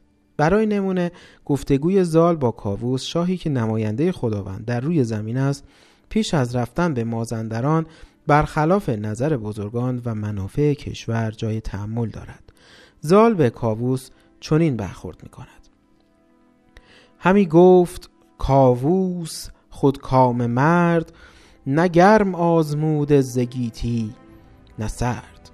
تو از خون چندین سر نامدار ز بهر فزونی درختی مکار که بار و بلندیش نفرین بود نه آینه شاهان پیشین بود. خب توجه بکنید که خانش من همان چیزی که در کتاب هست چون در متنی که من دارم می‌خونم بین کاووس و خودکامه ویرگول گذاشته شده. شاید بهتر باشه این ویرگول نباشه و خانش به این شکل باشه که همی گفت کاووس خودکام مرد نگرم آزمود زگیتی نسرد بگذاریم. در داستان رستم و سهراب حتی گیو نیز که پهلوان است و هم طبقه رستم از فرمان کاووس سرپیچی می کند. کاووس نیز عصبانی می شود و دستور می دهد که هر دو را به دار آویزند. اما واکنش رستم در مقابل دستور کاووس یکی از مهمترین صحنه است که روابط سیاسی طبقه پهلوان و شاه را منعکس می کند و ضمن نشان دادن بیخردی شاهی که سخت محتاج نیروی جهان پهلوان اصر خود است جایگاه والای طبقه پهلوانان و اعتراض او به قدرت شاه و عملکردهای نادرست او را می نمایاند. تهمتن برا شفت با شهریار که چندین مدار آتشن در کنار. همه کارت از یکدیگر بدتر است. تو را شهریاری نه اندر خور است. توجه بکنید که ابیات بسیار محکم هستند. در ادامه قدرت طبقه پهلوان آنجا نشان داده می شود که تمامی پهلوانان ایران همه جانب رستم را می گیرند و به دلیل نجات ایران از حجوم تورانیان و ایجاد اتحاد در کشور کاووس را به عذرخواهی مجبور می کنند و نه رستم را. در انتها کاووس به رستم می گوید چو آزارده گشتی تو ای پیلتن پشیمان شدم خاک من در دهن. آیا نمونه و سراغ دارید که در تاریخ پادشاهی اینگونه به عذرخواهی مجبور شده باشه در برابر باقی طبقات سیاسی؟ این اوج مشروطه در شاهنامه است. مشروطه ای که در تاریخ معاصر ایران ما تصور کردیم با ترجمه آثار غربی بهش رسیدیم. اما اگر شاهنامه رو میخوندیم متوجه می‌شدیم که قرنها قبل از اینکه ما آثار معاصر جهان رو ترجمه بکنیم تا با مقوله مشروط آشنا بشیم در شاهنامه خودمون اوج این مشروطه رو داشتیم و در روزگارانی این مشروطه در کشور ایران اجرا می شده به همین دلیل هم ما امپراتوری بودیم. داستان مهم دیگری که نشان دهنده قدرت طبقه پهلوان در راستای مهار قدرت مطلق شهریار است حتی اگر این شهریار بهترین پادشاه ایران باشد داستان کیخسرو و پهلوانان ایران است. توجه بکنید که اوج مسئله مشروطه اینجاست. جایی که حتی پهلوانان می‌تونن به کیخسرو هم اعتراض کنن. اعتراض هایی به قایت تند که من ابیات رو خواهم خواند. این مسئله خیلی مهمه. آیا فقط در برابر شاه بد ما می‌تونیم اعتراض بکنیم؟ خیر. حتی آرمانی ترین و والاترین شاه شاهنامه یعنی کیخسرو مسون از اعتراض نیست. آن هم چه اعتراضاتی اعتراضاتی که در ادامه خواهیم دید حتی تندتر از اعتراضات به کاووسه کیخسرو به علت عبادت چند زمانی دیگر بار عام نمی دهد و از اداره کشور دوری می کند. این منطقه کیخسرو برای طبقه پهلوانان که خواهان ثبات کشور در بهترین شرایط هستند قابل درک نیست و در نمییابند که چرا پادشاه بر سر آن شده تا قدرت را یک سره رها کند. در چنین شرایطی پهلوانان نگران شده و بیم آن دارند که شاه مانند کاووس از راه درست قدرت منحرف شود. بنابراین گیو را به زابل میفرستند و خواهان آمدن رستم و زال به دربار برای چاراندیشی و پندادن شهریار می‌شوند. به زابل به رستم بگویی که شاه ز یزدان بپیچید و گم کرد را الان دارن به کیخسرو اهورایی ترین شاه شاهنامه میگن کافر. چرا؟ چون منافع ملی ایران در خطر افتاده. آیا منظور از کفر اینه که کیخسرو به شریعت دینی عمل نمی‌کنه؟ خیر. هرچه تا الان گفتیم منظور از مقوله دین همه با داد و راستی و منافع ملی ایران گره خورده. زال و رستم وقتی آمدند آنگاه پهلوانان دربار رو در رو به آنان می‌گویند گفتند با زال و رستم که شاه به گفتار ابلیس گم کرد را. این رو بقیه پهلوانان میگن یعنی همه حق دارن با شاه برخورده تند بکنن. در ادامه زال پس از آنکه با پند و نصیحت موفق نمی شود که خسرو را با نصیحت به راه آورد رو به پهلوانان می‌گوید که نباید زیر بار هوسها و تصمیمات اشتباه شاه رفت. به ایرانیان گفت که این رای نیست خرد را به مغزندرش جای نیست. به کیخسرو داره این ابیات گفته میشه. نباید بدین بود هم داستان که او هیچ راند چنین داستان مگر دیو با او هم آواز گشت که از راه یزدان سرش بازگشت. اینجا زال داره کودتا می‌کنه چون داره به بقیه ایرانیا میگه که نباید با شاه همراه بشیم نباید بدین بود هم داستان. بخش بسیار جالبی است. نباید فراموش کنیم که کیخسرو بهترین پادشاه شاهنامه است. ولی حتی اگر دادگرترین پادشاه نیز از دید پهلوانان در جهت خلاف ثبات و امنیت کشور گام بردارد با مانع طبقه پهلوان باید مواجه شود. پس از مدتی کیخسرو قصد کنارگیری از قدرت می کند و لوهراس را به عنوان جانشینی خود انتخاب می کند اما تمام پهلوانان کشور از انتخاب شاه راضی نیستند و به بهانه نداشتن نژاد و هنر بر کیخسرو میخروشند و زال به نمایندگی از بقیه پهلوانان چنین می‌گوید. نژادش ندانم ندیدم هنر. از این گونه نشنیدم تاجور. خروشی برآمد ز ایرانیان که از این پس نبندیم شاها میان نجوییم کس نام در کارزار چلو راست را کی کند شهریار. اینجا دیگه در خصوص همه ایرانیان داره بر گفته میشه که همگی به شاه میگن که ما دیگه از تو اطاعت نمی کنیم تو دیگه شاه ما نیستی. به کی گفته میشه؟ به کی خسرو چه کسی میگه؟ آیا اشخاصی در سطح رستم و زال؟ خیر تمام ایرانیان. خروشی برآمد ز ایرانیان که از این پس نبندیم شاها میان. در انتها اگرچه پهلوانان در برابر کیخسرو کوتاه میآیند و به این انتخاب جبران گردن مینهند ولی درگیر می‌شوند و خاندان زال و رستم به زابلستان می‌روند و سالها دیگر به دربار نمیآیند. خب این تحلیل هم بسیار تحلیل جالبی است. چون ما بعد از انتخاب لحراس به پادشاهی دیگه خبری از رستم نداریم. دیگه رستم پهلوان سیاسی ایران نیست و اسفندیار میشه پهلوان سیاسی این خاندان مذهبی.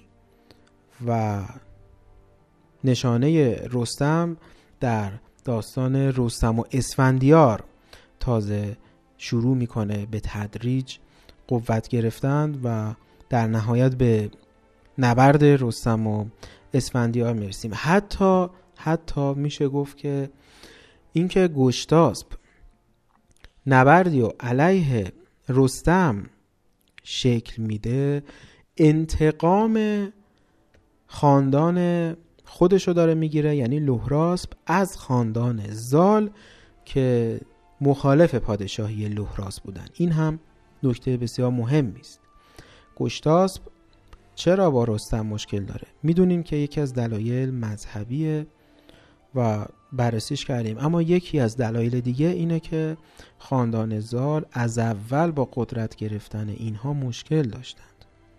زال با قدرت گرفتن لحراس مشکل داشت.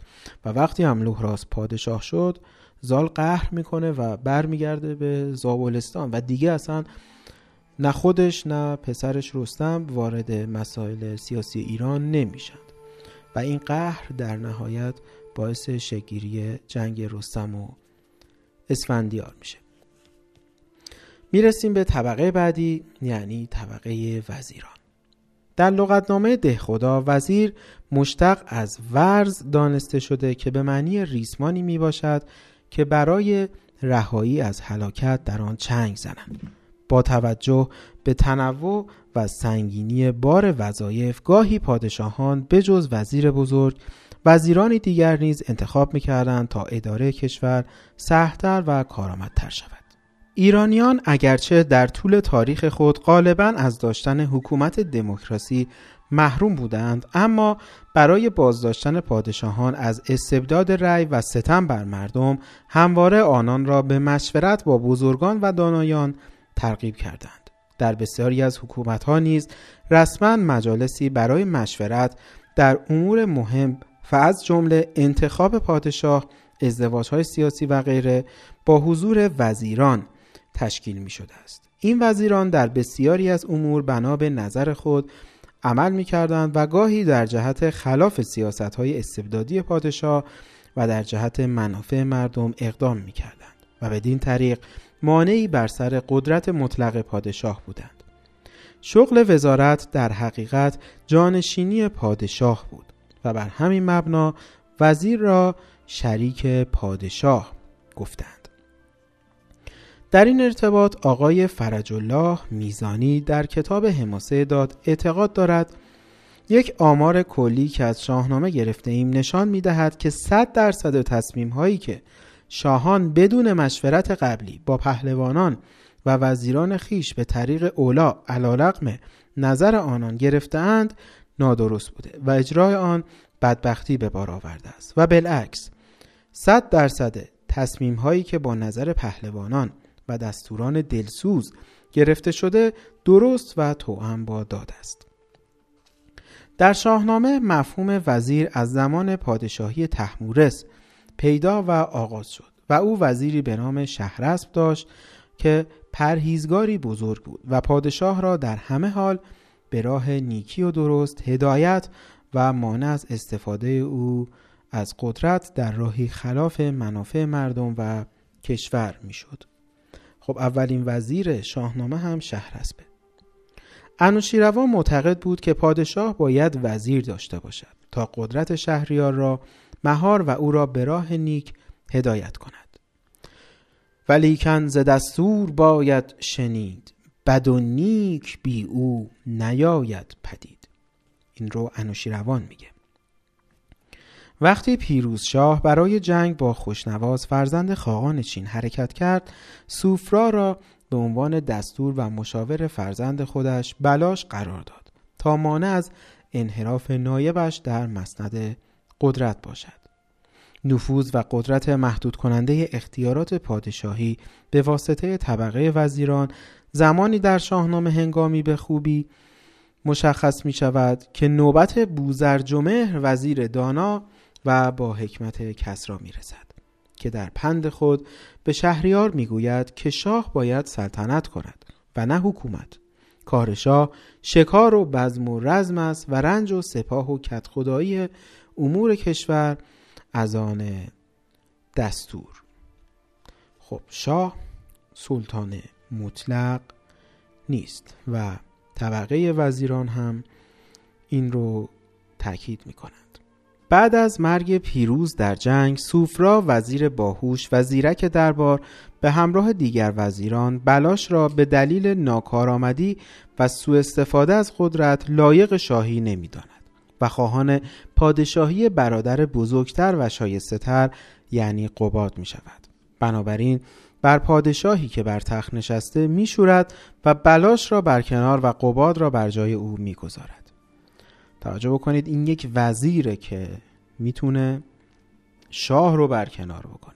سوفرا شاه رو برکنار می‌کنه و باعث به تخت نشستن قباد میشه. بدو گفت شاهی نرانی همی بدان را زنیکان ندانی همی. همی پادشاهی به بازی کنی زپری و از بینیازی کنی. قباد از تو در کار داناتر است بدین پادشاهی تواناتر است. آزادی بیان هم در این ابیات بسیار جالبه.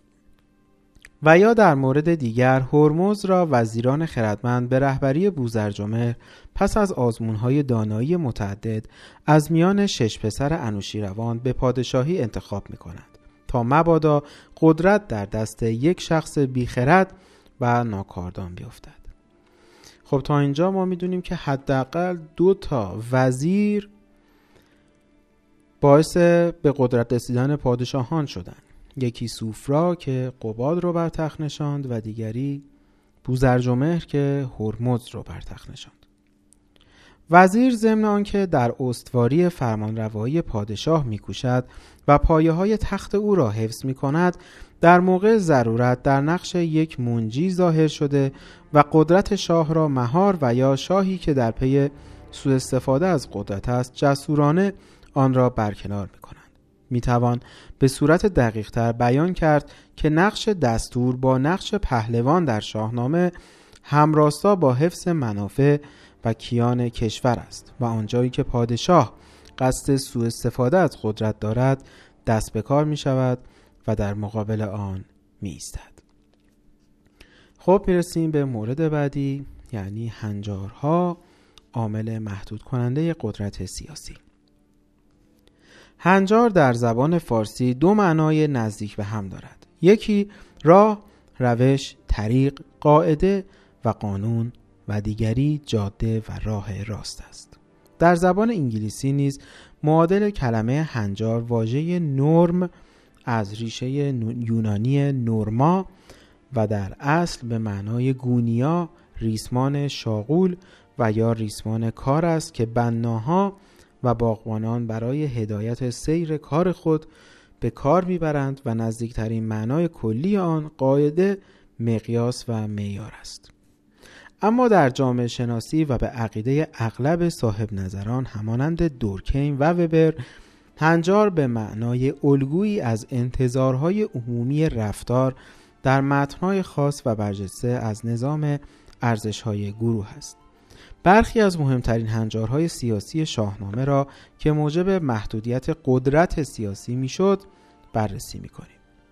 خب من گفتم که ما سه تا هنجار داریم یکی دادگری دومی راستی و سومی اشه به معنای شایسته سالاریه. در بینش حماسی اساتیر ایران دولت یا همون شهریار به پیروی از اهورامزدا و نظام قدسی و کیهانی باید در کشور داد بورزد و بیداد را براندازد. از این رو پادشاهی به رسم هنجار داد در کشور باید پیروی الگوی دادگری اهورامزدا بر جهان باشد و خلاف آن یعنی بیداد شاه که روش و شیوه اهریمن در جهان است میکوشد داد گیتی افزای را بیاشوبد و جهان را بکاهد. در اندیشه شاهنامه اعتقاد بر این است در گذر روزگاری که نه قدرت سیاسی پایدار میماند و نه قدرت فردی اجرای هنجار دادگری اصلی ترین عامل نیکنامی مردمان و قدرتمندان است.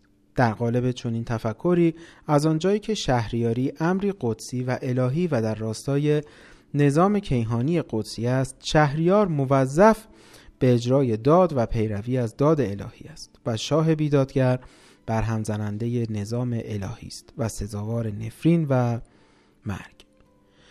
چون این همچو شد شاه بیدادگر جهان زو شود زود زیر و زبر.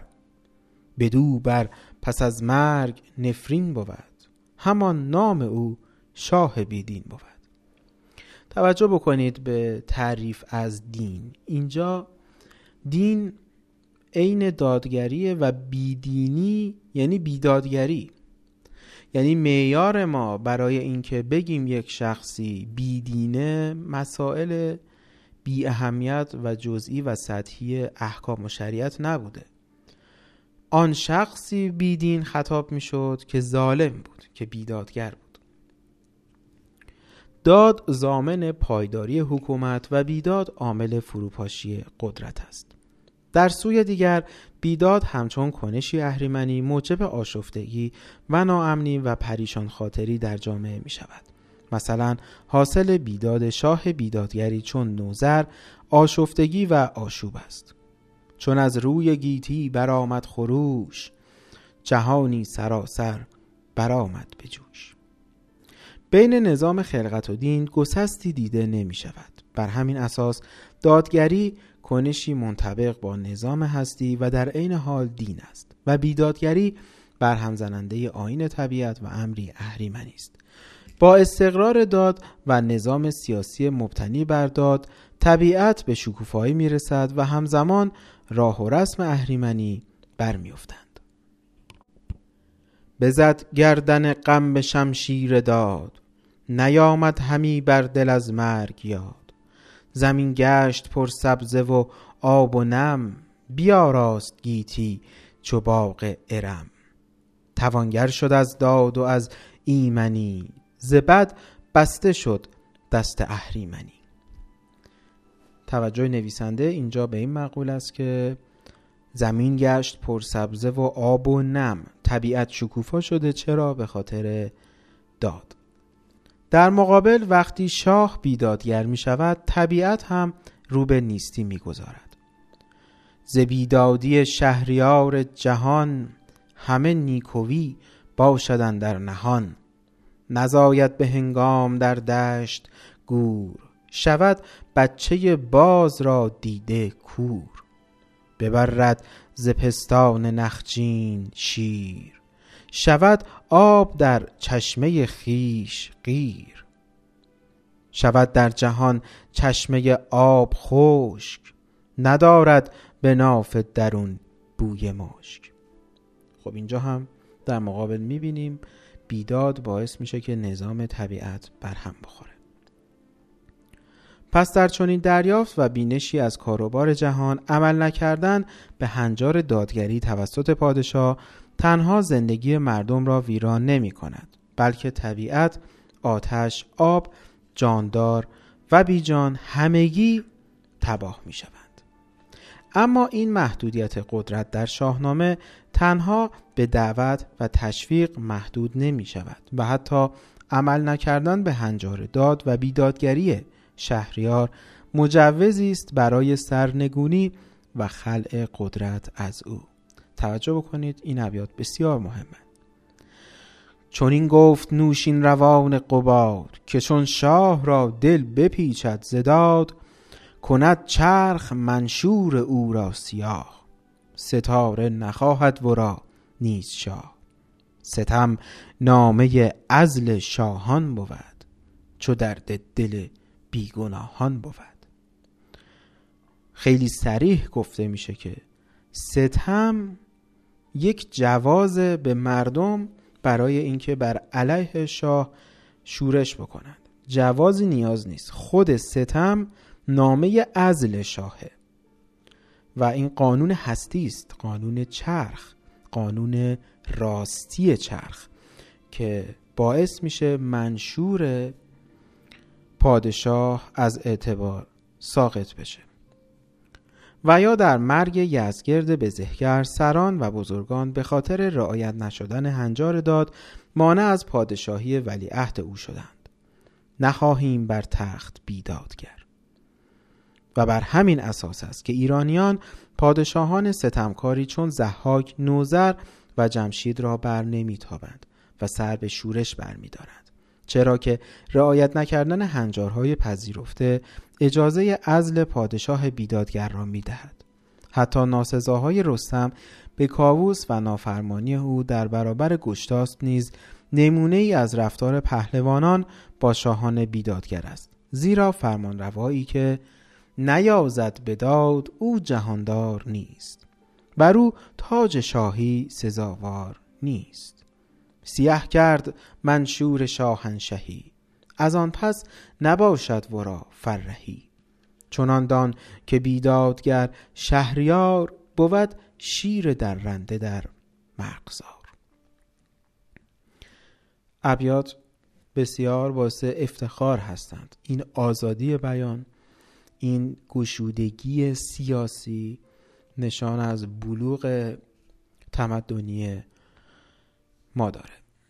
خب می‌رسیم به مقوله بعدی هنجار بعدی با عنوان راستی. راستی در دو جلوه بزرگ مینوی اندیشه ایران شهری یعنی اوستا و شاهنامه در هر جای و گاهی بازگو می شود مثلا در فروردین یشت چنین می آید پیکر مینوی یا فروهر اهورامزدا را دارای بهترین راستی و روان او را کلام مقدس یا سخن هستی ساز می داند. حتی در سنگ نوشته ها شاهان پیوسته از راستی یاد می کنند. به عنوان نمونه داریوش شاه دیو دروغ را همپایه دیو خشکسالی و چه بسا بدتر از آن می داند و در کتیبه های به جای مانده از او چنین بیان می کند. داریوش شاه گوید این کشور را اهورامزدا از لشکر دشمن بدسالی که همون قحطیه و دروغ نگهبان باشد. این کشور گرفتار سپاه دشمن و بدسالی و دروغ مباد. متناسب با چنین فرهنگی در منظومه فکری شاهنامه نیز متقابلا بر راستگویی در کارگزاران کشور تأکید فراوان می شود به صورتی که یکی از آینهای اصلی کشورداری را راستگو بودن پادشاه می داند. زیرا راستی زاده اهورامزدا و صفات اصلی فره ایزدی است و جهان از راستی خلق گشته و اگر پادشاه راستگو باشد مردم به او اعتماد می کنند و فرمانپذیری بیشتری دارند ولی چنان که فرمان روا شیوه اهریمن را در پیش گیرد و با دروغ هیله و تزویر بخواهد بر مردم حکومت کند در نهایت دروغگویی و فرار فره ایزدی او ثابت می شود و نزد مردم هیبت و شکوه پادشاهیش را از دست می دهد و از وی سلب اعتماد می شود و منجر به سرنگونی حکومتش می شود خب ما در اپیزود ارمغان مور گفتیم که از نظر جناب استاد شاهرخ مسکوب قانون هستی که اهورامزدا بر اساس اون قانون جهان هستی رو خلق کرده و با همون قانون هم جهان رو نگهبانی می‌کنه تا بر اهریمن پیروز بشه اون آین آین راستیه یا همون اشه اشه در واقع قانون راستیه و در نهایت اهورامزدا با همین قانون راستی یا اشه می‌تونه بر اهریمن پیروز بشه. این اوج زیبایی اخلاقی فرهنگ ملی ماست که انقدر بر راستی تاکید میشه. البته این رو هم اضافه بکنم که در دوره اسلامی که ما دچار واژگونی فرهنگی و اخلاقی میشیم یکی از مهمترین ویژگی های اخلاقی که از دست دادیم همین راستی بود و گواه ما دیوان حافظه. حافظی که یک عمر از ریا و دروغ در جامعه ایران شکوه می‌کنه و اشک میریزه. و در واقع می‌تونیم بگیم آن چیزی که بیشتر از همه حافظ رو آزرده می‌کرد ریا و دروغ بود.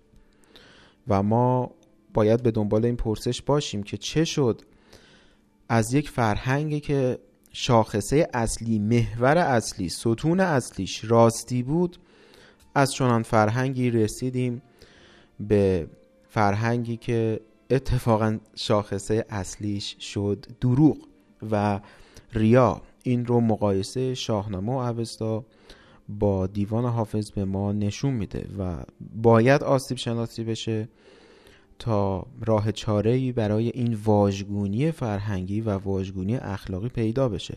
چون این تضاد کامل هم بسیار ترسناکه. اون تاکیدهای بسیار زیبا بر راستی رو داشتیم و رسیدیم به این فرهنگ دچار ریا و دروغ که بلای جان بسیاری از فرهیختگان ما هم بوده و هست. این تاکید بر هنجار راستی در روابط سیاسی سبب محدود شدن قدرت سیاسی شاهان میگشت. تا جایی که راستی را بر منافعی که با دروغ به دست می آید ترجیح دهند. مثلا این موضوع را می توان در داستان سیاوش دید. جایی که او می تواند با نقض عهد خود با یک خارجی منافع بیشتری به دست آورد. اما به دلیل محدودیتی که راستی برای او ایجاد می کند او پیمان خود را نمی شکند و می گوید اگر سر بگردانم از راستی فراز آید از هر سوی کاستی. این امر درست برخلاف گفته ماکیاولی است که شهریار را برای به دست آوردن منافع کشور گاهی تشویق به دروغ و دوری از راستی می کند که این امر خود نشان از تفاوت زاویه نگاه سیاسی شاهنامه و ماکیاولی در تعریف شهریار آرمانی دارد.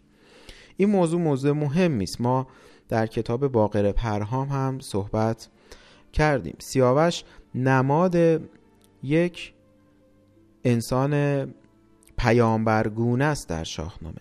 اما رستم نماد یک جهان پهلوانه. رستم برای منافع ملی ایران هر کاری می‌کنه. اما سیاوش حاضر نیست حتی برای منافع ملی ایران دست به هر کاری بزنه.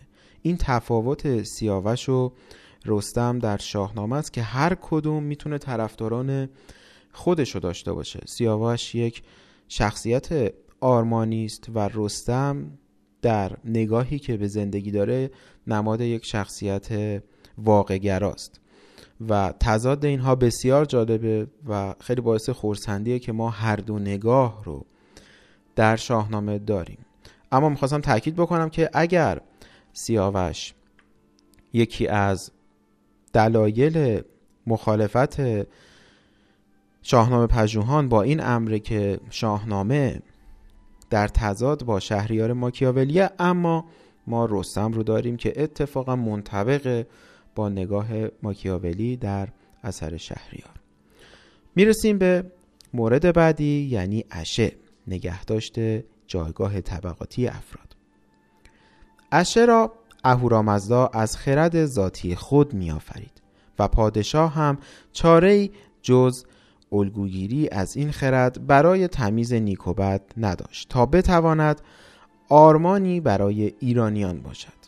پس بر اساس همین تفکر اشه پادشاه موظف بود نظمی را نگهبانی کند که در آن افراد باید در سلسله نظام طبقاتی خود به خیشکاری بپردازند. بر اساس همین هنجار به طور کلی در سراسر شاهنامه شاهد این شعار اصلی هستیم که پادشاه موظف به که را به که و مه را به مه داشتن است.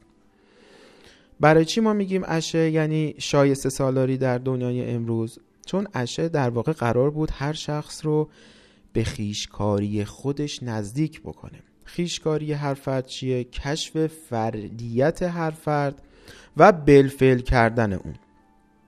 تکرار می‌کنم خیشکاری یعنی کشف فردیت هر فرد و تلاش برای بلفل کردنش.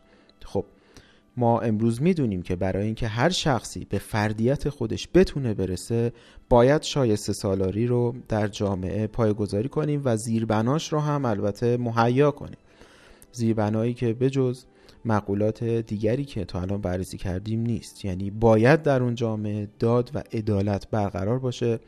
باید رفاه نسبی وجود داشته باشه تا افراد بتونن به دنبال کشف فردیت خودشون برن و در روزمرگی ها از بین نرن.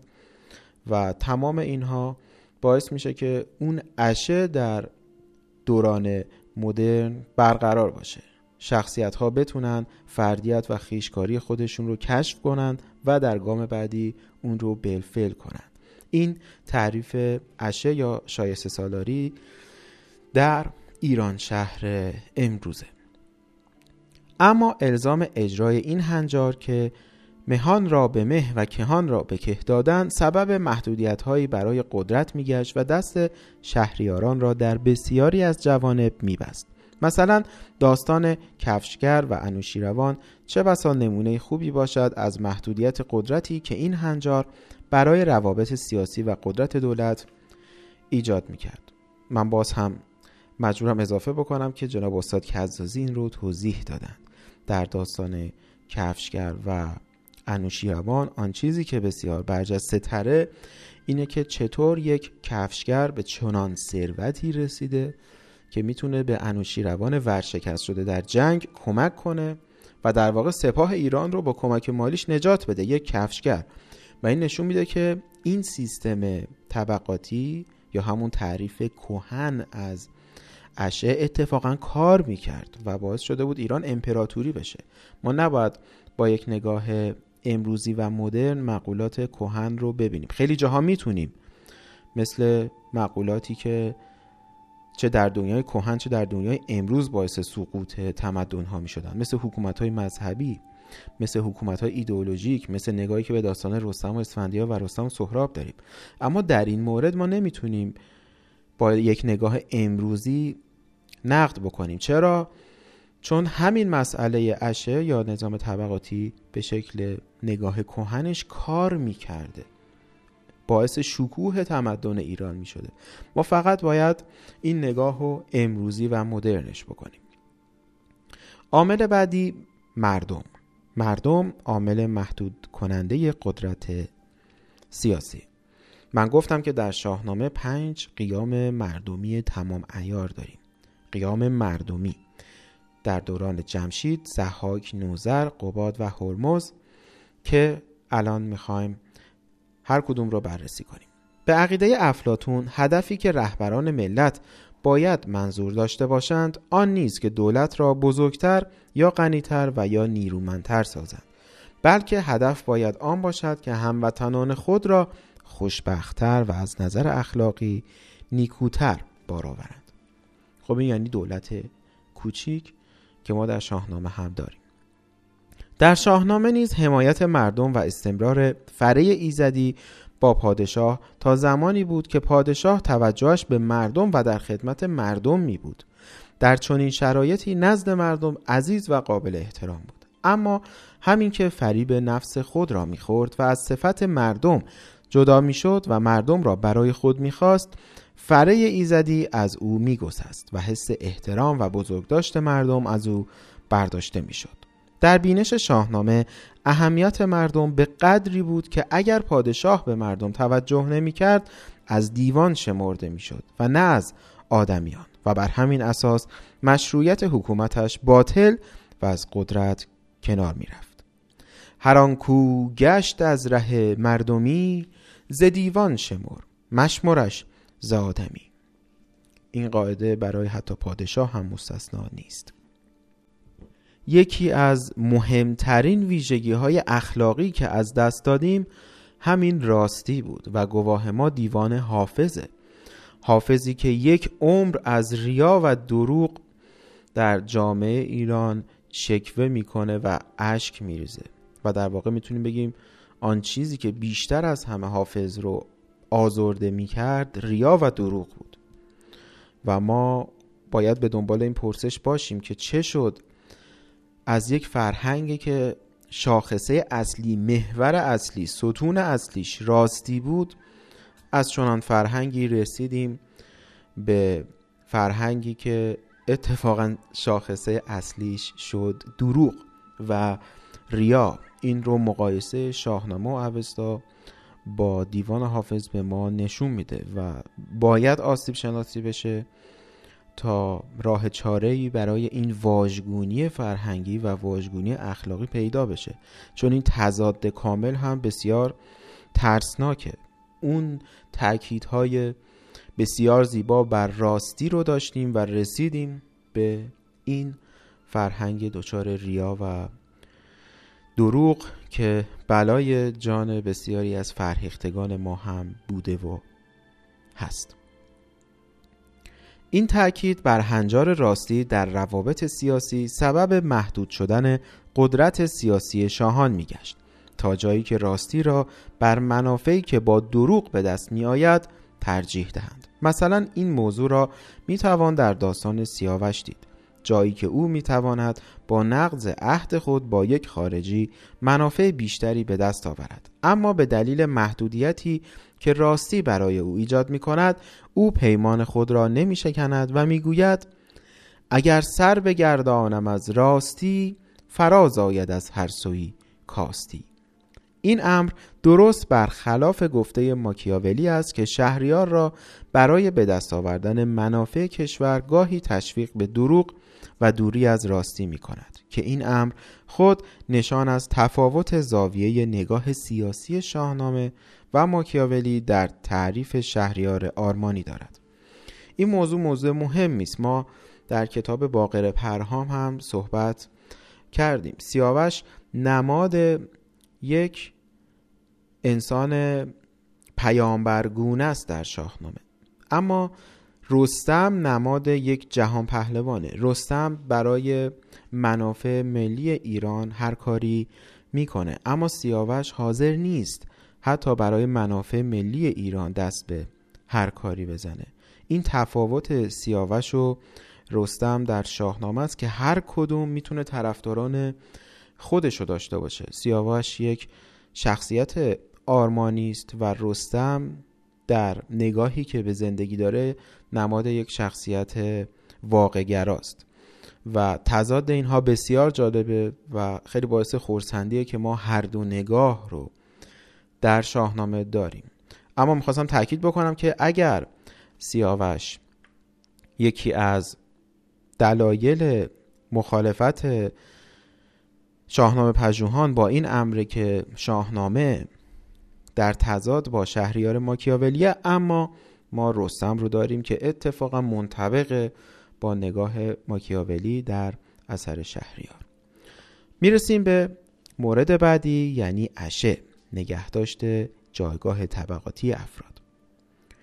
اشه را اهورامزدا از خرد ذاتی خود میآفرید و پادشاه هم چاره جز الگوگیری از این خرد برای تمیز نیک و بد نداشت تا بتواند آرمانی برای ایرانیان باشد. پس بر اساس همین تفکر اشه پادشاه موظف بود نظمی را نگهبانی کند که در آن افراد باید در سلسله نظام طبقاتی خود به خیشکاری بپردازند. بر اساس همین هنجار به طور کلی در سراسر شاهنامه شاهد این شعار اصلی هستیم که پادشاه موظف به که را به که و مه را به مه داشتن است. برای چی ما میگیم اشه یعنی شایسته سالاری در دنیای امروز. چون اشه در واقع قرار بود هر شخص رو به خویشکاری خودش نزدیک بکنه. خویشکاری هر فرد چیه؟ کشف فردیت هر فرد و بالفعل کردن اون. تکرار می‌کنم خویشکاری یعنی کشف فردیت هر فرد و تلاش برای بالفعل کردنش. خب ما امروز می‌دونیم که برای اینکه هر شخصی به فردیت خودش بتونه برسه باید شایسته سالاری رو در جامعه پایگذاری کنیم و زیربناش رو هم البته مهیا کنیم. زیربنایی که بجز مقولات دیگری که تا الان بررسی کردیم نیست. یعنی باید در اون جامعه داد و عدالت برقرار باشه. باید رفاه نسبی وجود داشته باشه تا افراد بتونن به دنبال کشف فردیت خودشون برن و در روزمرگی ها از بین نرن. و تمام اینها باعث میشه که اون عشه در دوران مدرن برقرار باشه. شخصیت ها بتونن فردیت و خیشکاری خودشون رو کشف کنن و در گام بعدی اون رو بلفل کنن. این تعریف عشه یا شایسته سالاری در ایران شهر امروزه. اما الزام اجرای این هنجار که مهان را به مه و کهان را به که دادن سبب محدودیت هایی برای قدرت میگشت و دست شهریاران را در بسیاری از جوانب میبست. مثلا داستان کفشگر و انوشیروان چه بسا نمونه خوبی باشد از محدودیت قدرتی که این هنجار برای روابط سیاسی و قدرت دولت ایجاد می‌کرد. من باز هم مجبورم اضافه بکنم که جناب استاد کزازی این رو توضیح دادند. در داستان کفشگر و انوشیروان آن چیزی که بسیار برجسته تره اینه که چطور یک کفشگر به چنان ثروتی رسیده که می‌تونه به انوشیروان ورشکست شده در جنگ کمک کنه و در واقع سپاه ایران رو با کمک مالیش نجات بده یک کفشگر. و این نشون میده که این سیستم طبقاتی یا همون تعریف کهن از اشعه اتفاقا کار می‌کرد و باعث شده بود ایران امپراتوری بشه. ما نباید با یک نگاه امروزی و مدرن مقولات کهن رو ببینیم. خیلی جاها می‌تونیم مثل مقولاتی که چه در دنیای کهن چه در دنیای امروز باعث سقوط تمدن ها می شدن مثل حکومت های مذهبی مثل حکومت های ایدئولوژیک مثل نگاهی که به داستان رستم و اسفندیار و رستم و سهراب داریم. اما در این مورد ما نمی‌تونیم با یک نگاه امروزی نقد بکنیم. چرا؟ چون همین مسئله اشه یا نظام طبقاتی به شکل نگاه کهنش کار می‌کرده. باعث شکوه تمدن ایران می شده ما فقط باید این نگاه رو امروزی و مدرنش بکنیم. عامل بعدی مردم. مردم عامل محدود کننده قدرت سیاسی. من گفتم که در شاهنامه پنج قیام مردمی تمام ایار داریم. قیام مردمی. در دوران جمشید، زحاک، نوزر، قباد و هرمز که الان می‌خوایم هر کدوم رو بررسی کنیم. به عقیده افلاتون هدفی که رهبران ملت باید منظور داشته باشند آن نیست که دولت را بزرگتر یا غنیتر و یا نیرومندتر سازند بلکه هدف باید آن باشد که هموطنان خود را خوشبختتر و از نظر اخلاقی نیکوتر بار آورند. خب این یعنی دولت کوچیک که ما در شاهنامه هم داریم. در شاهنامه نیز حمایت مردم و استمرار فره ایزدی با پادشاه تا زمانی بود که پادشاه توجهش به مردم و در خدمت مردم می بود. در چنین شرایطی نزد مردم عزیز و قابل احترام بود. اما همین که فریب نفس خود را می‌خورد و از صفت مردم جدا می‌شد و مردم را برای خود می‌خواست فره ایزدی از او میگسست و حس احترام و بزرگداشت مردم از او برداشته می‌شد.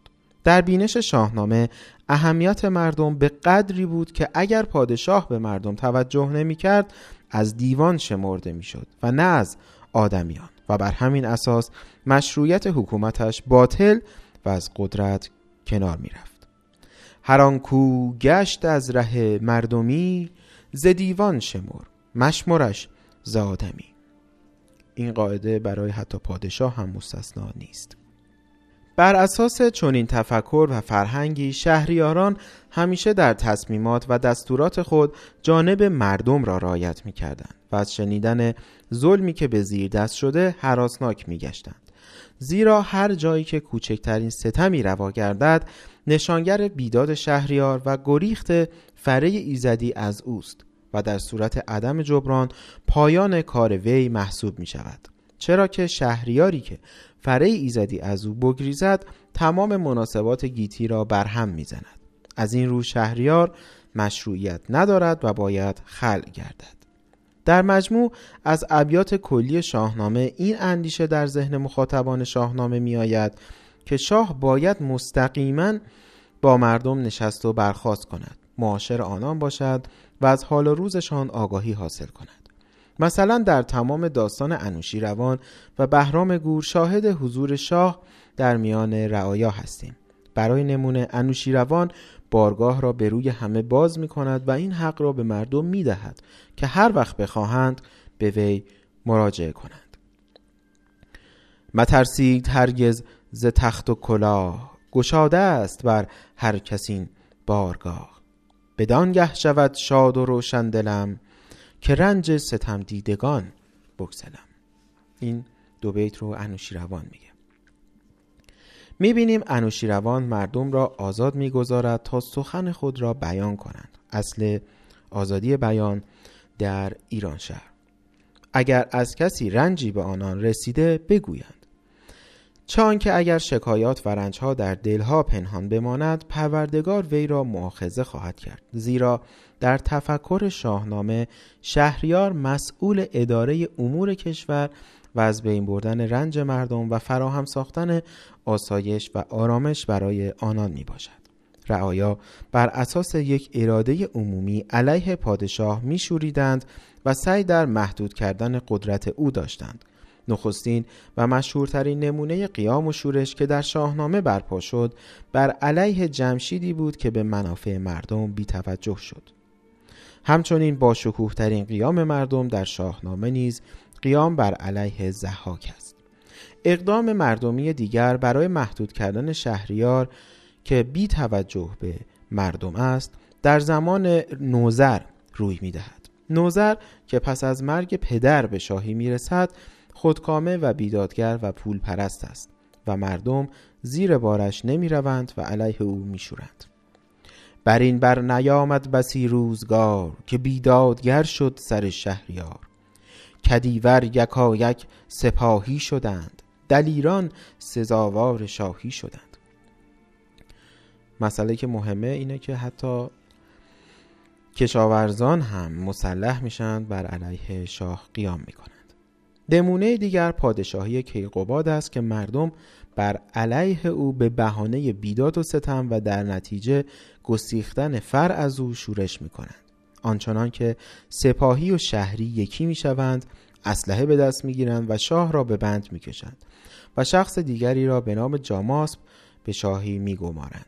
فردوسی قیام مردم را بسیار زیبا توصیف می کند سپاهی و شهری همه شد یکی نبردند نام قبادندکی برفتند یک سر به ایوان شاه ز بدگوی پر درد و فریاد خواه. به آهن ببستند پای قباد ز فر و نژادش نکردند یاد. این درس بسیار مهم داره. فر و نجات قرار نیست که یک شاه و نجات بده. قرار نیست عاملی باشه که ما تا آخر به یک شاه وفادار باشیم و سرنگونش نکنیم. نه اگر حکومت حکومت ستمگری باشه حتما موظفن مردم ایران که اون حکومت رو سرنگون کنن. و ما می‌بینیم که در داستان کیقوباد این فقط نظامیان و طبقات بالای سیاسی نیستن که بر علیه شاه شورش می‌کنند. حتی متن مردم هم به این قیام میپیوندند. سپاهی و شهری همه شد یکی.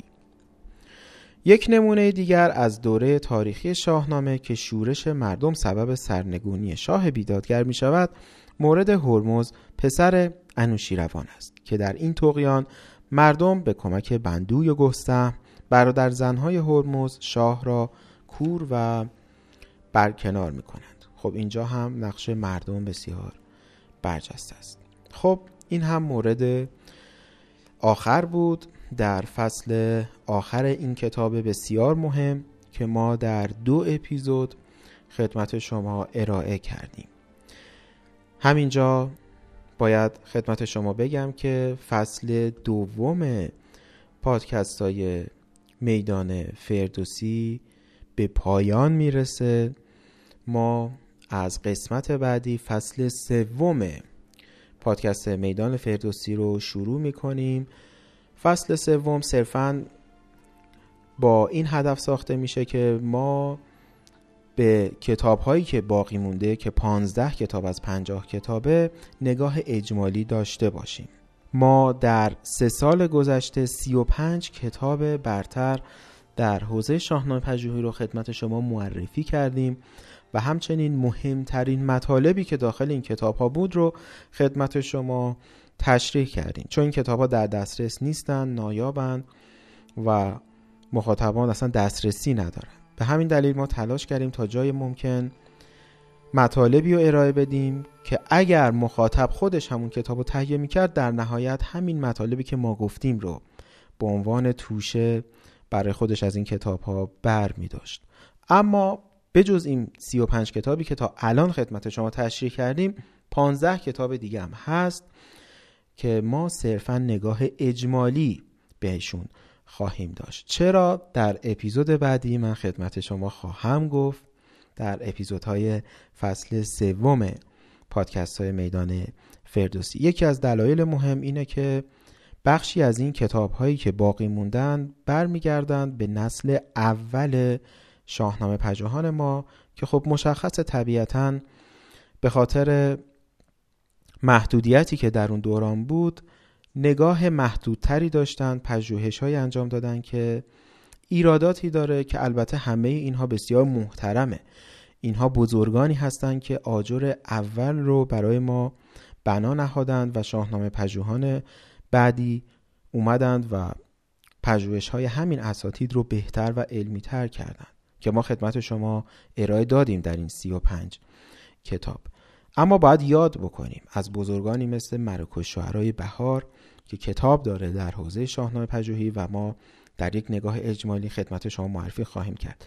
بخشی از اپیزودهای فصل سوم اختصاص داره به همین شاهنامه پژوهانی که برای نسل اول و دوم حوزه شاهنامه پژوهی هستند که ما ازشون یاد خواهیم کرد و کتاب هاشون رو خدمت شما در یک بررسی اجمالی ارائه خواهیم داد. خب همینجا این اپیزود و فصل دوم به پایان می‌رسه. تا اپیزود بعدی و فصل سوم همراه دوست عزیزم فرشاد شهری بدرود میگیم.